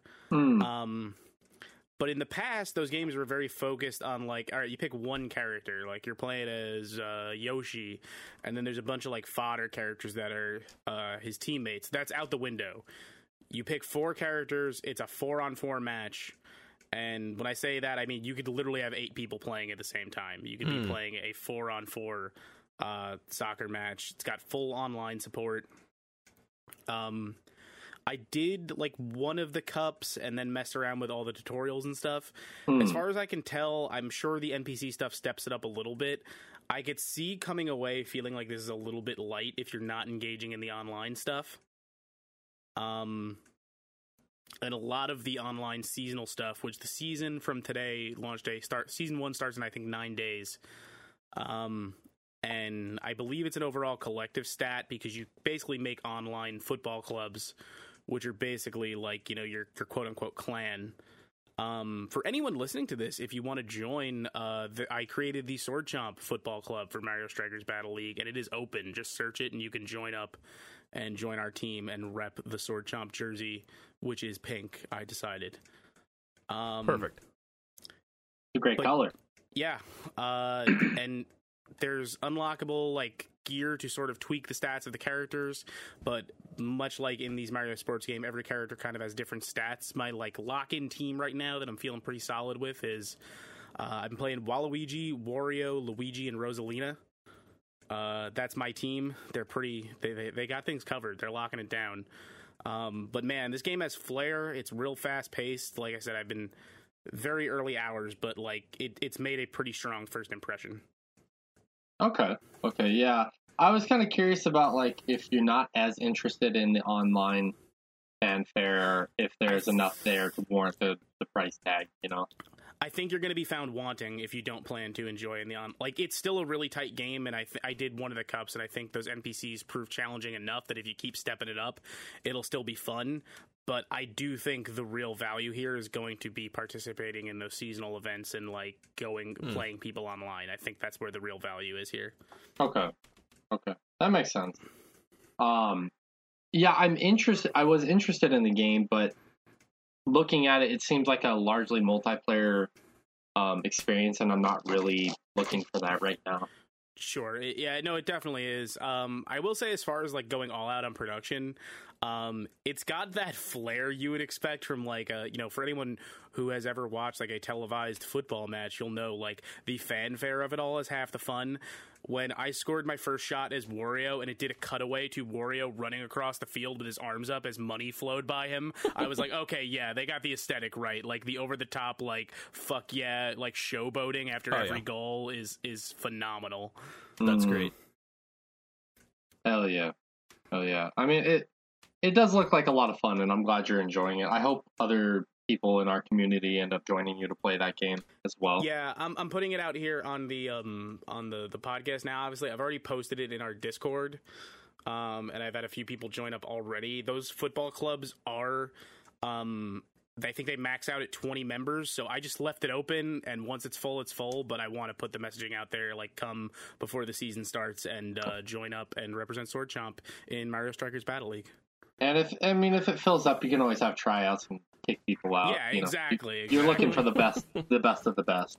to be fair, you do um you do pick your like motto, which is like what you're what you're here for. It could be like just for fun, and I put ours as like we play to win. Hell yeah, hell yeah. Well, you know, I wish you uh, nothing but luck in the upcoming season. Hopefully, not too many of your players get injured. Um, I'll report back, and assuming uh, timing wise, I can make it work. I definitely want to try, especially since I'm trying to get the community involved with this. I definitely plan on trying to stream some of this once the season starts. if if you actually do, I will tune in for those.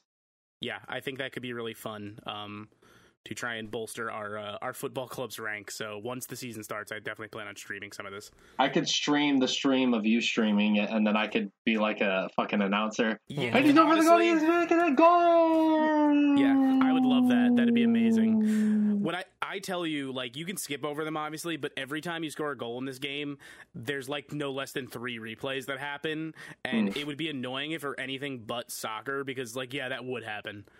Yeah, yeah. Like, imagine if you were watching a basketball game, like an NBA basketball game, and any time somebody shot a basketball in the hoop, they show three separate replays of that. Oh, guess we got to. Yeah, The game would be nothing but replays. There's three replays, all from different angles. Like one from behind the player, one from the like top down, one from like uh, the side of the field. It's it's hilarious. They they go the extra mile with this shit. I appreciate. I can appreciate that. And uh, I, I did want to point out one last thing because I think part of the Strikers flair that people always liked in this series was everybody's unique power shots. Mm. And I want to say Peach's might be my favorite power shot I've ever seen in one of these games because her whole gimmick is that like in her power puts shot. the ball between her bosom and shoots it out. Well, she does do that first, but um, the ball like charms everyone it passes. So if you do it perfectly as Peach, the goalie just catches the ball. You see his eyes light up, and then he turns around and throws it into the goal. That's cute. I like that. That's cool. I wonder if Blitzball influenced that at all. You know, like with like the jet shot and some of those other kind of unique shots. I think it might be the opposite. You think? Oh, you think that Mario? Uh, No, no, Strikers I influenced the blitzball. sport of soccer influenced blitzball. not what I meant. I meant specifically like with the, Oh. the power up shot. uh, well, maybe. I- Wonder I where they got might- this idea for these Mario strikers. You mean uh, Star Wars canon blitzball? Mm-hmm. Yeah. Have you guys heard about that? yes. Uh, Why did they never make a Dead Space Gravity Ball game? I, I, I, we all like Grifball. Um, I, would- I would play Gravity Ball. Exactly. Dead Space remake out January. Oh god, if they have a fucking Gravity Ball mul- multiplayer mini game, I might be 100% in. I don't remember the date. I think that game might be out on my birthday. I have to check it again. You know what else is going to be out on your birthday? This dick. Your Willy, because you're going to be naked in your birthday suit. I think I'm just gonna go to dinner or something. You know, I was trying to hype Till it up. they ask you to leave. You're a fucking yeah, wet blanket yeah, today. they, and they always do. It's rude. You guys are wet blankets to me sometimes. trying to be happy and hype up your birthday. You're being a dick. It's a while away. I'll get excited when it gets. You're being a dick wolf right now. Executive producer Dick Wolf. yeah. Rich is wearing a shirt that says that, which is why I'm Mhm. referencing that. My my my Law and Order T-shirt. It's perfect. That is a damn good t-shirt. Thank you. You're welcome. Thanks for finally taking a compliment. Anyways, uh, V Rising. We're gonna talk about V Rising now. Josh, What does the V stand for? um, oh boy, I think it's vampire. Yes, it, it, it tis vampires. Um, this is a survival crafting game, but with the the But top down, right? yeah, with the with the the difference here being it's sort of an isometric ish, um, more action focused game with combat that's way more uh, sort of Diablo. not not not Diablo. It's it's not. It doesn't have a good one to one parallel. It's close to like uh, a, a a um, a MOBA ish, but you're still controlling your character directly instead of you know like a bunch of mouse Clicking, yeah, clicking type be. stuff. Um, There are MOBAs where you can control your character. th- there are, but that's kind of you know just from a like try, trying to explain it uh, sort of thing. of the Gods, like Optimus Prime Mhm. and the band Slipknot. Okay. Um, but the uh, the the other thing that's really neat about this one is it's got. Well, I mean, it's not really unique to this one, but it's it's a cool feature because of that sort of MOBA combat focus. Uh, is that you can start up a server to have different people come and join with PvP in a uh, survival game uh, where you can like fight each other and raid each other's castles, um, try to try to steal each other's crap. Um, Each his vampire gold. exactly, exactly. Um, it's really neat. It's uh, I've been mostly base mostly playing it by myself just because I like seeing how they hold up. At that, I, I I think generally survival games shine the best when you've got a group of friends to play it with, um, and and talk while you're grinding stuff out. Um, especially if like one one of the neat things about that PvP thing is you can set up clans in a uh per server, you know, thing. Like okay, we're we're gonna build um either a group castle or a uh, you know each have our own thing, but we can you know help defend each other uh, and fight against everyone else. Um, there can be a lot of stuff to collect in these games, and it's it really can just slow way way down. Um, that like it's not it's not uniquely a problem to this game, but like I noticed it a lot on this game because I have been playing mostly by myself so far, just because I'm not none of my friends are playing this. Like it, the game kind of blew up, which is why I decided, all right, like it looked interesting. Like I really liked the more snappy combat uh, in a game like this that is normally pretty, pretty slow. Like even games that I really like, um, something like Valheim, the combat's still fairly slow in that game, uh, and this is much more immediate and snappy. Um, so I wanted to wanted to check it out, and I I, I still Yeah. feel like that solo experience is kind of kind of weak in this genre, and it I, I'm not feeling a lot to rectify that particular problem. But there's there's still a lot of other like I, the the combat is kind of the draw here uh, as far as I'm concerned. Like it is, um, really really stand out in the field. Um, sort of a system. Um, kind of going back to the general survival mechanics as a vampire obviously you can't be out in the sun so your you know building your base and whatnot is something you can kind of do during the day when you've got to be out of the sun and whatnot so it kind of gives you a you a, a nice rhythm. design. Yeah, exactly. Like a nice rhythm. Like okay, like I can go out and do this stuff, and I've got this much time before I should get back and start working on my castle. You can stay in the shadows during the day, so like you're not forced to go back, but it is such a Mhm. massive pain to have to watch out for the shadows that move as the sun does. Um, that it is uh, like you- you're you're strongly encouraged to go back to your base and spend time on that during the day, but not forced. Uh, and I, I think Okay. like the the combat is so good that I think having a full server with you know either co-op and or PvP it would really make the game shine because that's how that's how survival games shine in general.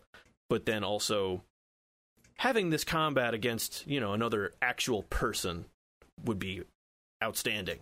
Um, Hmm. It sounds like it would benefit from being able to do that. To be honest yeah, with and you. and that uh, you can set up like a permanent, you know, like like like when we were doing Valheim or whatever. Like it's it's pretty standard fare. Like you can pay to have someone host a server, or you can run it off your machine. In which case, everyone else can only join up while you're currently hosting it, um, which makes it nice and fairly accessible for people to be able to hop into your game um, Hmm. and do that without an additional amount of money, which is nice. Uh, although you know you kind of lose out on a lot of the other benefits because, like, if it was a a hosted server, anytime you were offline, you'd have to worry about someone coming and stealing your castle. Um, Yeah. Right. This which kind of adds an extra element to it, which is cool. Um, yeah. Would I you think- like to I- see a crossover with Castle Crashers? I mean, it's kind. It's kind. It's kind of what that is. That we, we need some costumes or something. Maybe some tabards, some something along those lines. They a, a good add helmet. Alien Hominid to this. Yeah. Um. But yeah, I think there's a lot of promise there. It's it's still in early access. Like it, it's um. It's very polished for early access so far, Hmm. and they've got a good progression system where, like, you go and fight other. Mostly other vampires, but sometimes other like really strong beasts or whatever, in Okay. order to drink their blood and gain their powers as a sort of skill tree type progression thing. Right, right, right. Um, which is cool. Some of which give you like. So far, I've not really seen any real strict power boosts out of that. Like you'll get different options, some of which are stronger in certain situations. Like especially if you're playing in a group setting, you'll get some like, okay, this gives my team a shield or whatever, which is not super useful if you're playing solo, but could make you all of a sudden very strong to show up and your party is in a group. Yeah. yeah, much much stronger than they're expecting. Um, Hmm. But then a lot of the other stuff is like, um, the the just the the general skill progression type things. Like, oh, I, I fought this, um, zombie who was like a really you know, kind of beefy like mining zo- or not zombie but like vampire or whatever and it lets me mine harder ores or whatever like stuff like that um Hmm.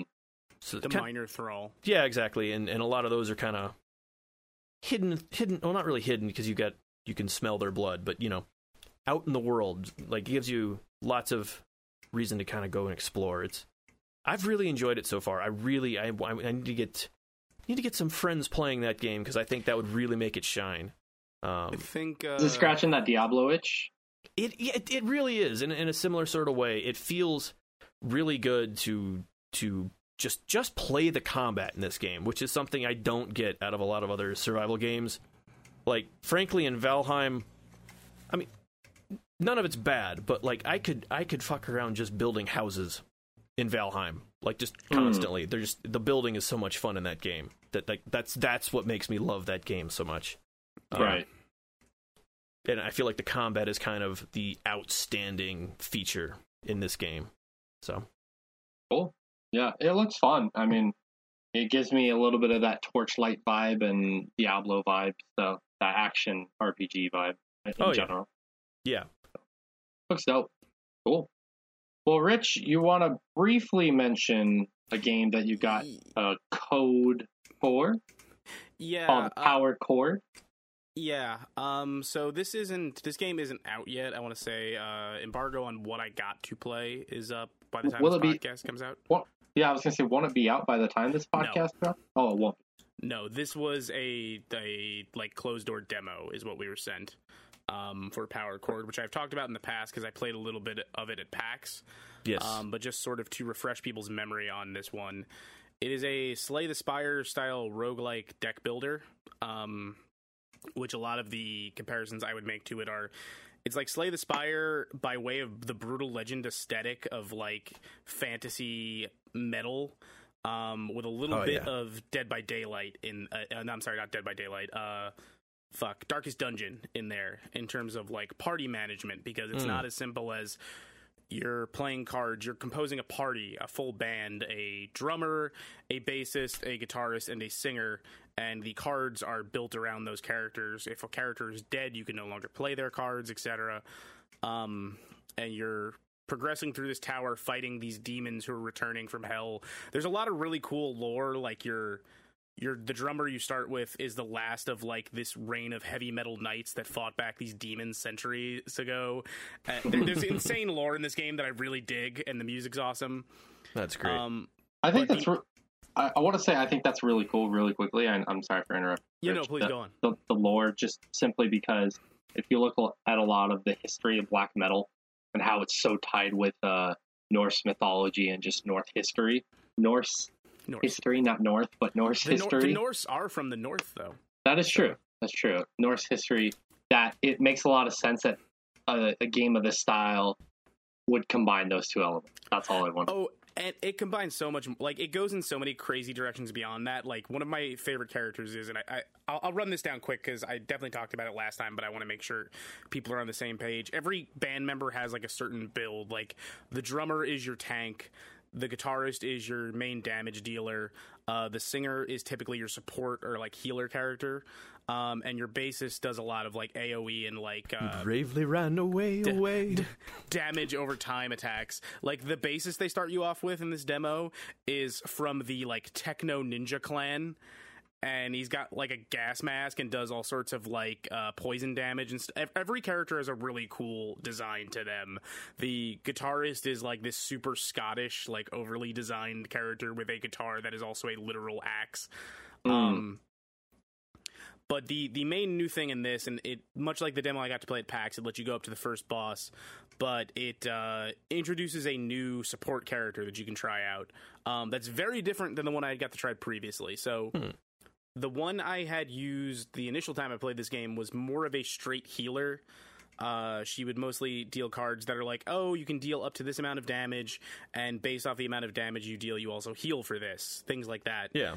Um, this character, in addition to building like attack charges like all the other characters do, uh, has like a tarot deck and is based on building arcana charges, and can from there uh, do some really interesting stuff to help you deal damage faster. Like I was dealing cards in his deck that I really liked. Um, a lot of the characters will have stance changes that sort of change the way they play. For example, the guitarist, one of the main things he does is one of the main ways he deals damage is through rage.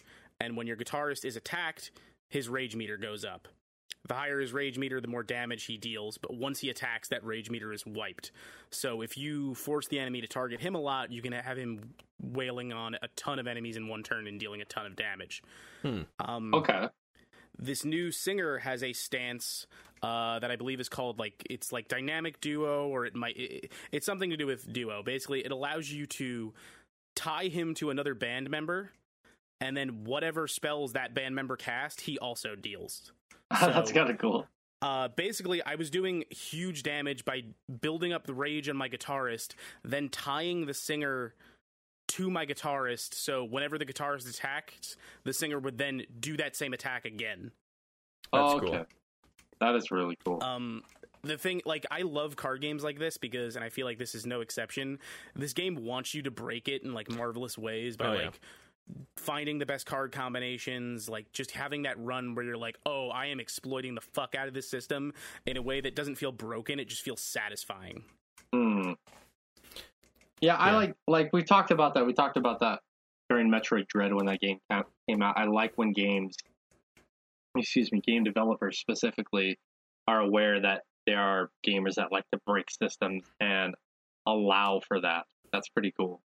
Yeah, and that was one of the things I loved about Inscription so much. Uh, it was why I've fought for that game so hard in Game of the Year the past year. Yeah. and this is definitely scratching that itch and i also really like the aesthetic and the writing in it um there's I, I didn't see any of these when i did the initial demo that doesn't mean they weren't in there i probably just didn't see them uh occasionally on the you know map you're progressing through because it is a, a roguelite um you'll encounter an icon that's just like a question mark and they're just like text event encounters and some of them are like weird. They'll be like oh you encounter one of the old knights of x legion and like the options will be like ignore them or like ask them to teach you what it means to rock and then like hmm. it'll be like them giving you like this bonus like epic attack card because it's just it, it's got some cool stuff in it. I think they're really leaning hard into the fantasy meets metal aesthetic and it, it ends up being something really cool for it hmm.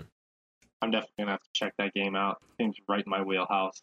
Yeah, it's due out later this year. There's not a firm date yet, but the fact that they keep sending us these little vertical slices uh, tells me there's something to look forward to, and I'm going to because they're kind enough to send this over. I'm going to do a short little write up on this that'll be up by the time this podcast is out. So if you want to get a little bit more of a taste of what I checked out, you can read that on the site. Okay. That sounds good. Cool. Well, the last thing we're going to talk about today, um, I'm going to talk about a six year old game very briefly. Uh, it's a game that um, I tried playing years ago and my PC couldn't handle it. Finally found it on Game Pass and uh, I've decided to play. It. It's called Firewatch. Um, and I'm sure a lot of you are like, whoa, it's about time you got the program. But uh, for those of you that don't know what Firewatch is, it is basically a um, would you say it's not not quite a walking simulator? It's just more like an adventure game, if anything. Um, I mean, I'd call it a walking simulator. Yeah. It's a good one. Like I don't have the derogatory term that I think a lot of people associate with that. Like I like those games. yeah, I, I think a lot of people as, like assume something negative when you say walking sim, but I don't mean it like that.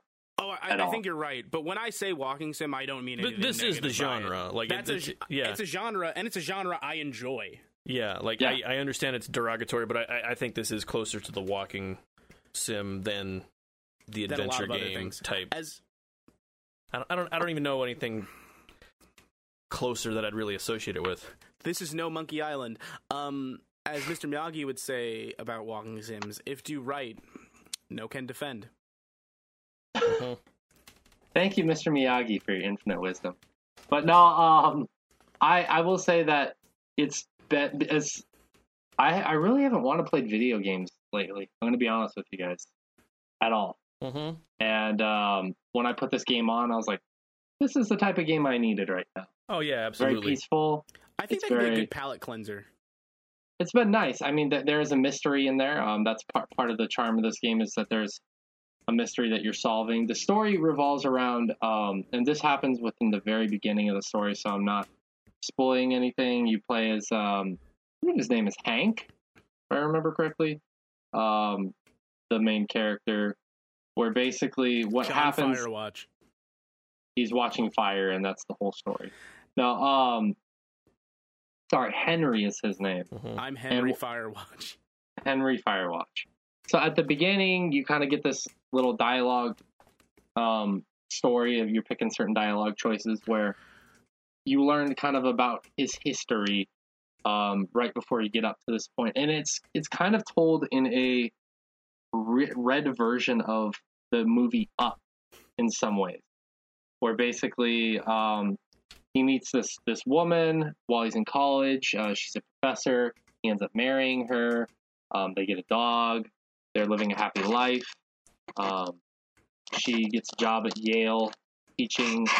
Um, they're doing the long distance thing. They're struggling with it a little bit. They have ups and downs in their marriage, and then she starts showing early um, signs of Alzheimer's. She has early onset Alzheimer's, and um, she can't teach any longer. So you have essentially, um, you you end up sending her to live with her family in Australia, which is where she's from, and then you take a job in the Shoshone National Forest as a um, not a uh, sorry, not a not a Fire Watchman. not a fire watchman, a uh, Park ranger. Yeah. Ranger. I got yeah, I just got yeah, ranger. Um, in a certain part of the Shoshone wilderness, and that's kind of where the game starts out as, and it's like, narr- it's a very narrative-driven game. Um, you're talking with one of your colleagues on the radio. You're solving some problems, forest, and then a mystery starts to unfold, and that's where the game kind of goes to. And I think that's where I'll stop with the story because obviously then I'll start getting into spoilers. And that is the You- whole thing. Yeah, I mean that is the entire game, so I don't I don't want to spoil it. Um, the the game mechanically is simple enough. Um, can't really talk too much about that. You walk and you pick up things. That's that's the extent of the mechanics of the game for you. It simulates walking.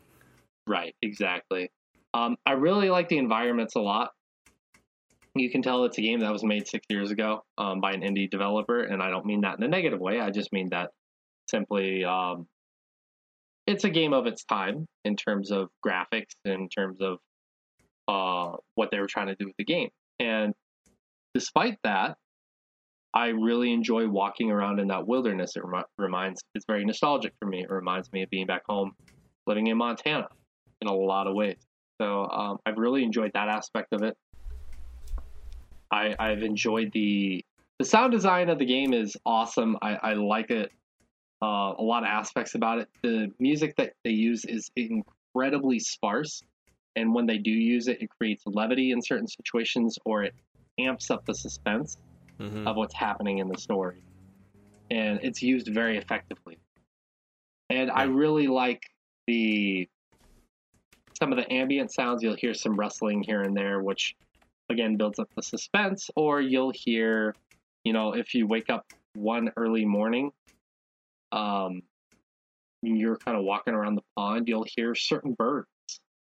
Yeah. And for me, that was really fun trying to identify which birds I was hearing. Because at one point when I was in college, I studied, you know, bird sounds. So I was trying to figure out, oh, what bird is that? You know, like for me, that's the added benefit of something like that. Trying Yeah. to remember some some knowledge Some from ornithology. some ornithology. Yes, good job, Rich. Nice way to pull that one. I know words. But uh, I've really enjoyed that. Uh, obviously, the, the the graphics are still pretty decent. I mean, it's an indie game. It's going for a specific art design. I like that. The story is the obvious driving force here, and so far, I've been intrigued by what's going on. Um, I I haven't finished the game yet. I was full disclosure trying to finish it right before the show, and when we went on break, I was trying to squeeze in a few extra minutes. Mhm. Um, I'm almost at the end. I want to know how the story ends, but I will say that choosing to put the main character Henry into the Shoshone wilderness as he's trying to process his what's happening with his wife and his marriage and what that means for his future was perfect.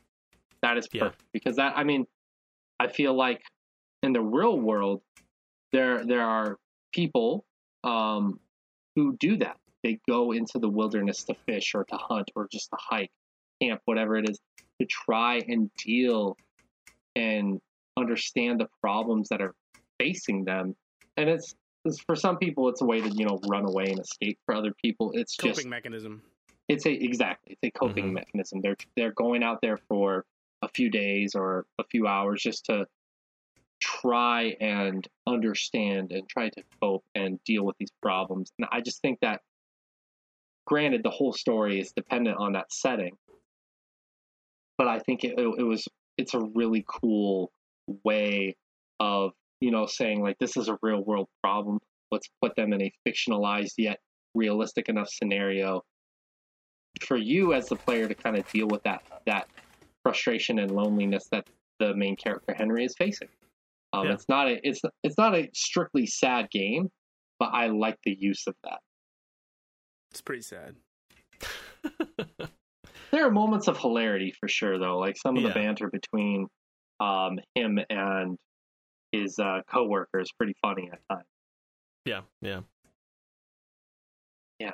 But um, I know you guys played that years and years and years ago, so I Probably- remember really liking it. I do remember really liking that game. It's been fun. I I, I want to finish it. I want to know how how everything ends.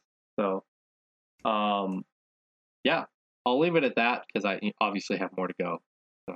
Hell yeah. Yeah. Hell, hell yeah, buddy. Well, we're gonna uh, go on one final quick break, and when we come back, we will be revealing the Who social media Burns? polls. Yes, that too. That too. We will reveal the results of the social media polls. So we'll be right back. It was Maggie. I'm gonna fuck you on break, Rich. Quit talking about it and just fucking do it. Nobody believes you at this point. Good people of the earth, if you're here listening to the Chompcast, I want to say a big thank you. Now, I don't know if you know this, but the Chompcast isn't the only podcast that we do. That's right. We have Evoking the Sublime, where Shay interviews game developers about the creation of their games. We also have Chomping After Dark, the podcast where we deep dive into the story of video games, as well as the occasional TV show and movie. And lastly, our newest podcast, Chomping at the Bits, went live just a few months ago, where myself and some friends break down the historical relevance of popular video games over the years. We have tons of content, and we'd love for you to check it out and let us know what you think. You can listen wherever you get your podcasts or over at the Sword Chomp website. Now, if you ladies are done gabbing, I have some shit to do.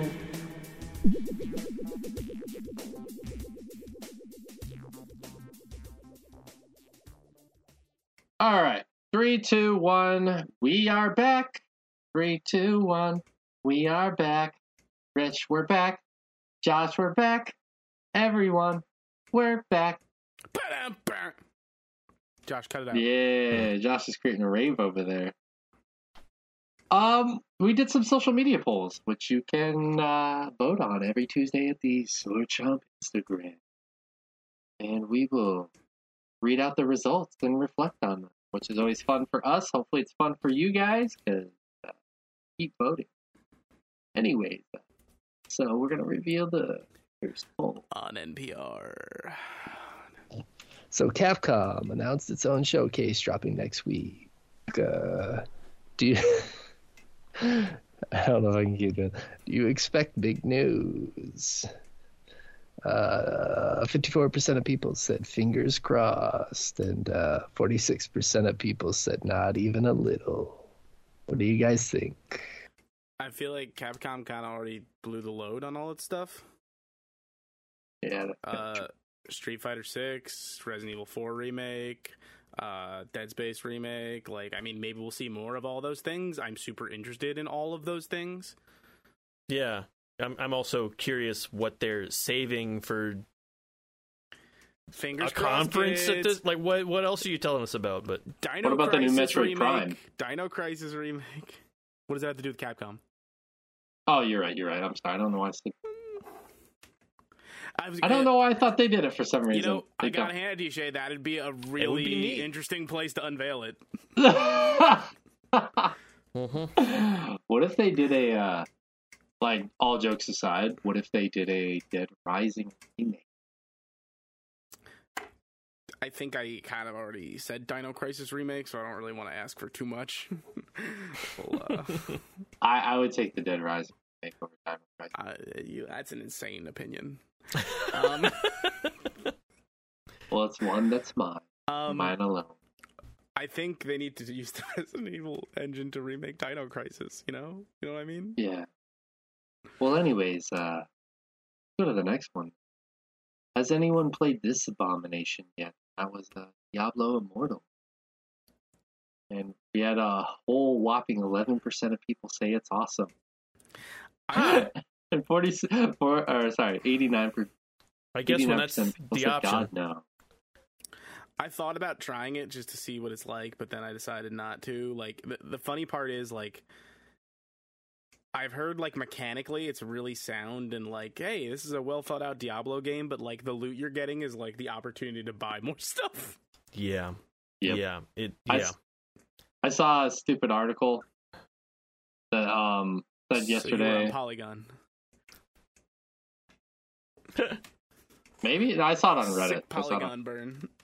I saw it on Reddit where um said that one like some big name streamer spent ten thousand dollars in the game and didn't get the item that they were looking for. I'm glad they don't deserve it. Yeah. I don't know how you'd spend that much money inside of I a don't think anyone game. spent that much money. I think I think you're conflating two things because someone did spend hundreds of dollars without getting a single drop that they were looking for. One of one of the streamers, but also I saw ten thousand. but also after that someone started to math out what the like guaranteed returns were for playing it and it it would take i think it was over a it, it may have been just shy or just over $11,000 to fully gear a character if you were buying stuff Um, Perfect. That's and within, and right just budget. over 10 years of gameplay time not not you know play it for 10 years but 10 years specifically playing the game to accomplish the same thing if you didn't want to spend money 10 years of gameplay That's time. right. That's right in my budget. yeah that's like How about Jesus five Christ. years and six thousand dollars? Yeah that's anyway anyway it's, it's like it's insane that they think they can get away with that and it's it's more Well, they insane will, that they and can They are. Yeah. Like Don't you people have phones?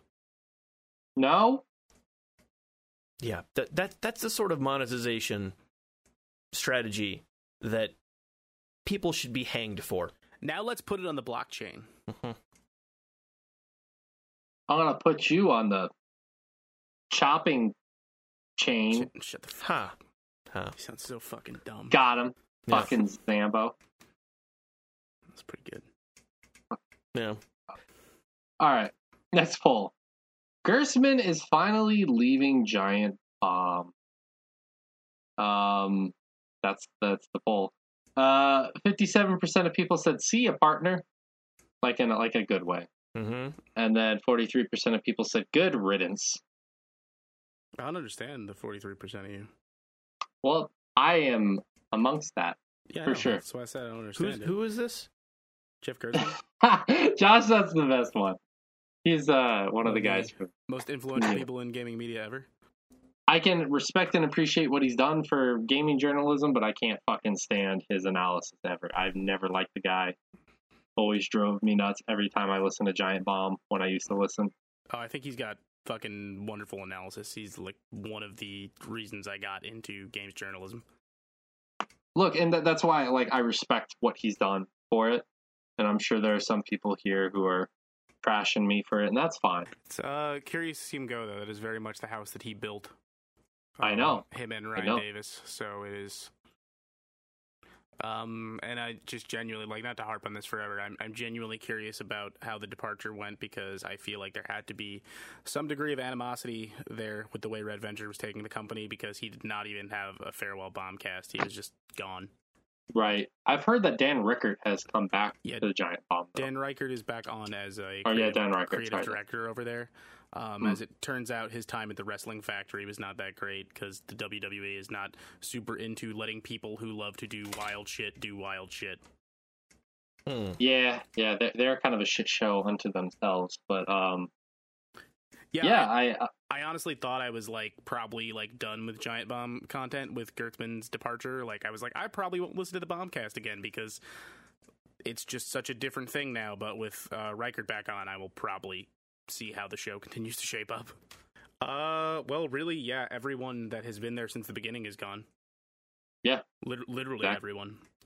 exactly. Brad Shoemaker, So- Vinny Caravella, Eric Navarro, Alex Navarro, Jeff Gerstmann, Ryan Davis, obviously deceased Yes. for quite a while at this point, but yeah. yeah, the, I the- man, I miss hearing Ryan Davis on the. he yeah no, I mean he- he died so young too. That was fucking sad as all hell. Yeah. Where Actually, I you- like. He's one of the few like journal. It's ir- ironic that we do a podcast because I can't stand most video game journalists. But uh, he was one of the few that I it's just usually an genuinely love listening- oxymoron. right.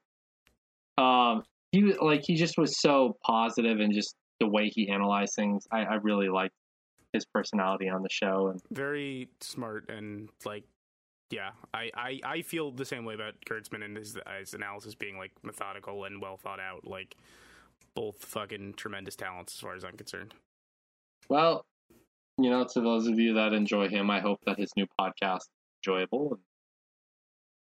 Yeah, hopefully, good things happen to him. I guess.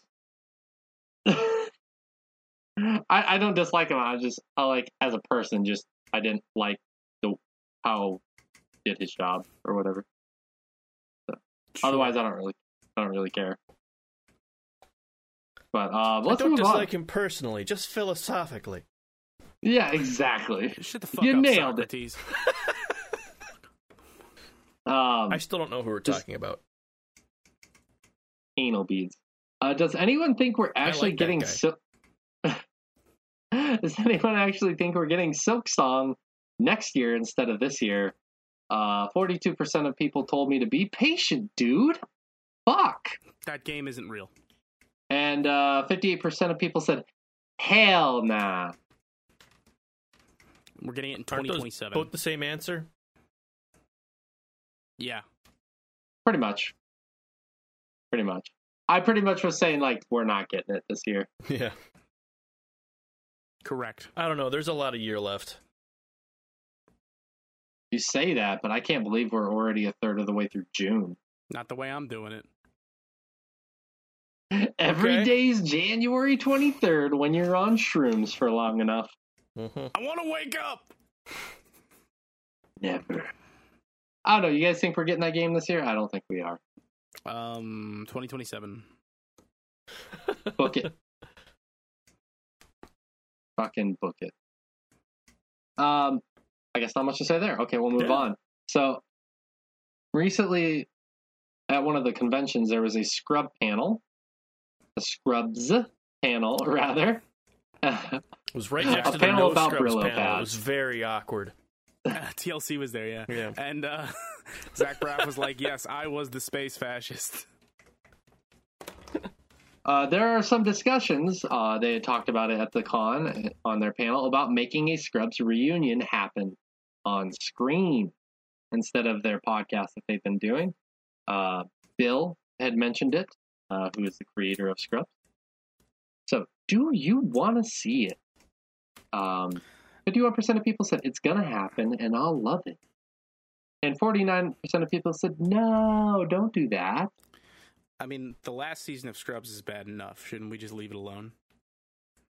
It's pretty fucking bad. It's terrible. It's so bad. But I will say this with the podcast being one of the most successful podcasts in recent years, it is constantly one of the most popular ones, or consistently, constantly, consistently one of the most popular ones. That I think I could see why they would want to do a reunion movie. Uh, just don't follow in the footsteps of Friends. Nine seasons and a movie. That's what they've been saying this whole time. Yeah, but would you guys be interested in tuning into that? I would watch that if it is a thing that happened, but Yeah. um, I'm just gonna keep asking where are all the characters from the final season, like Dave Franco's beloved addition to the teaching hospital.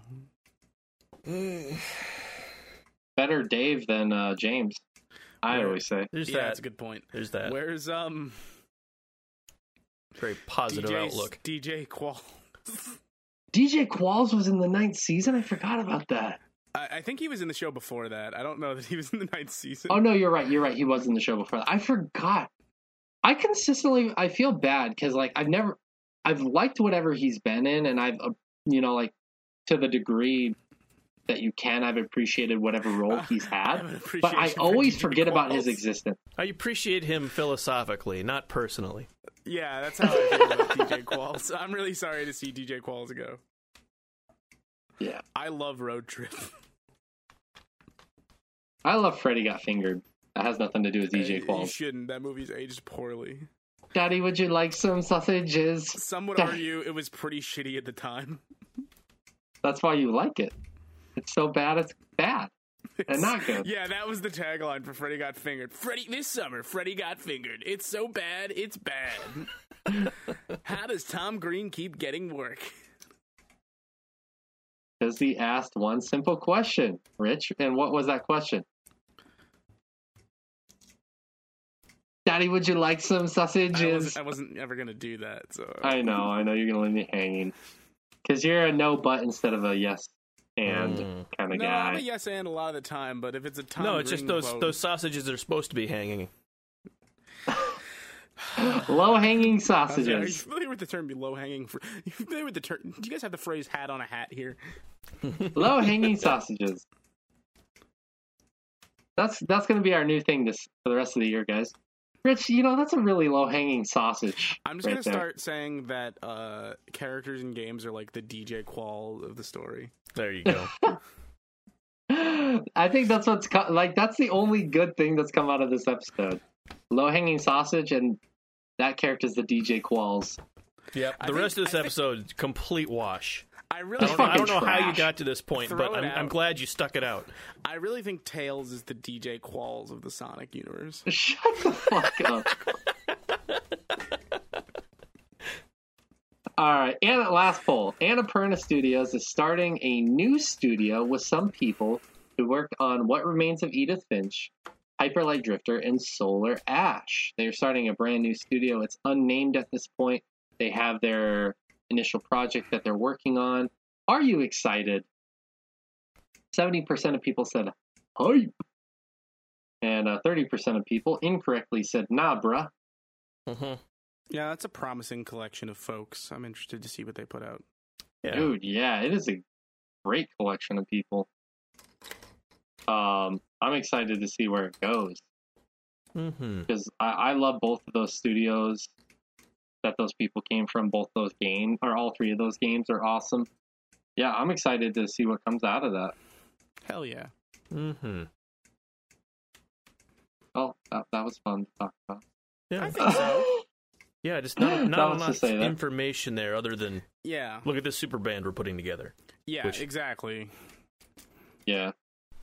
I feel like this project could be the DJ Qualls of the. Uh, I you know, I Developer was world. thinking that. I was thinking that and you like, you know, spoke words to power there. Like I think Orko is like the DJ Qualls of the He-Man universe. you're right, but I think that's a low hanging sauce. sausage. Orko's pretty cool. I know. I know. low-hanging I just wanted to on fit those guy? jokes in one more time before we forget about them for the rest of the Next year. Next week, more thoughts on Orko. That's right. And how to properly brine your sausage. Do you brine sausage or no? I just make some shit up. It's an I'm not a option. sau- I'm not a sausage maker. It's an option, but normally you'd you'd not want to. Eh, eh, no, it's you, you can pickle sausage. There's plenty of pickled sausage. So You Some guys, say uh, cucumbers taste better pickled. You guys see that? Um, that. Uh, Get that, it out, Rich. Come like, on. 80s Take the af- sausage out of your that- mouth that, and like tell eight- us. that 80s after school special on how to deal with your parents' divorce, hosted by Alan Thicke and Orko. Uh, no. All right, I'll link it to you right now. If you have 30 minutes to kill at some point in your day. okay, okay. Yes. Didn't know Well, I needed this. Speaking of killing, let's kill this episode and get it over with. Put it out of its misery. I, I want to I want to say uh if you've got this far I want to apologize. I noticed that my computer was using the wrong mic at the very end of the show. I apologize for that. Um uh, you know, it's our first week back off of vacation. These things tend to happen, Mhm. but I wanted to apologize. Not it's not going to be our usual quality that you expect. On me. I apologize. Um um, but I uh, I want to say thank you to you for checking out the show and listening. Um, this is your first time being here, or you just need a fucking reminder. You want more content from us? Head over to swordchomp.com, where we have a bunch of new, not new, bunch of podcasts, A bunch of nude podcasts. A bunch of nude ass fuckers. Uh, no, a bunch of podcasts. Uh, there are always new episodes going up every month on those. Pod- well, most of the podcasts. Know. Man, I'm off my game today, guys. I'm sorry. I don't know. What Oh, I'm good. talking Yeah, about. I found it when mom and dad break up. Here you go. All right. Thank you. Send it. Send it to me. Um, more podcasts for you guys to check out. We also have an article section where we review games and have think pieces. We also have a merch store that you can check out. Uh, or you can just click the link and check it out. Also, we have a Patreon at patreon.com slash swordchomp, where I said it like Sean Connery, short chomp, Short chomp. short chomp. Welcome to the rock. Yeah. A league of extraordinary gentlemen. Wel- welcome to the short chomp. Welcome to the short chomp. Well, patreon.com slash short chomp, where um, we have a bunch of tiers. You can support us, and it allows us to make mediocre content such as this episode. The dog's name was Indiana. but no, it helps us out a lot. Um, you can check it out there. I'm done with our uh, fucking usual plug. I'm done with this episode. I'm done being me for the rest of the day. I'm gonna go punch my dick into oblivion and hopefully wake up tomorrow a better human being. But I want to say I love you, Rich. Thank you for calling in. I love, Love you, you, Josh. buddy. Thank you for calling in too. Um, I'm working on loving myself. I was your host, Shay. And uh, I definitely love you, the listeners out there. So be well, be safe out there. Um, Use three condoms one for yourself, one for your dog. and one for the Holy Spirit. Let's get the All fuck right. out of here. Yeah. Take care, everyone. You got some good jokes. Nailed it. Nailed it. Oh, is that a Jesus joke? Nailed it. A boom.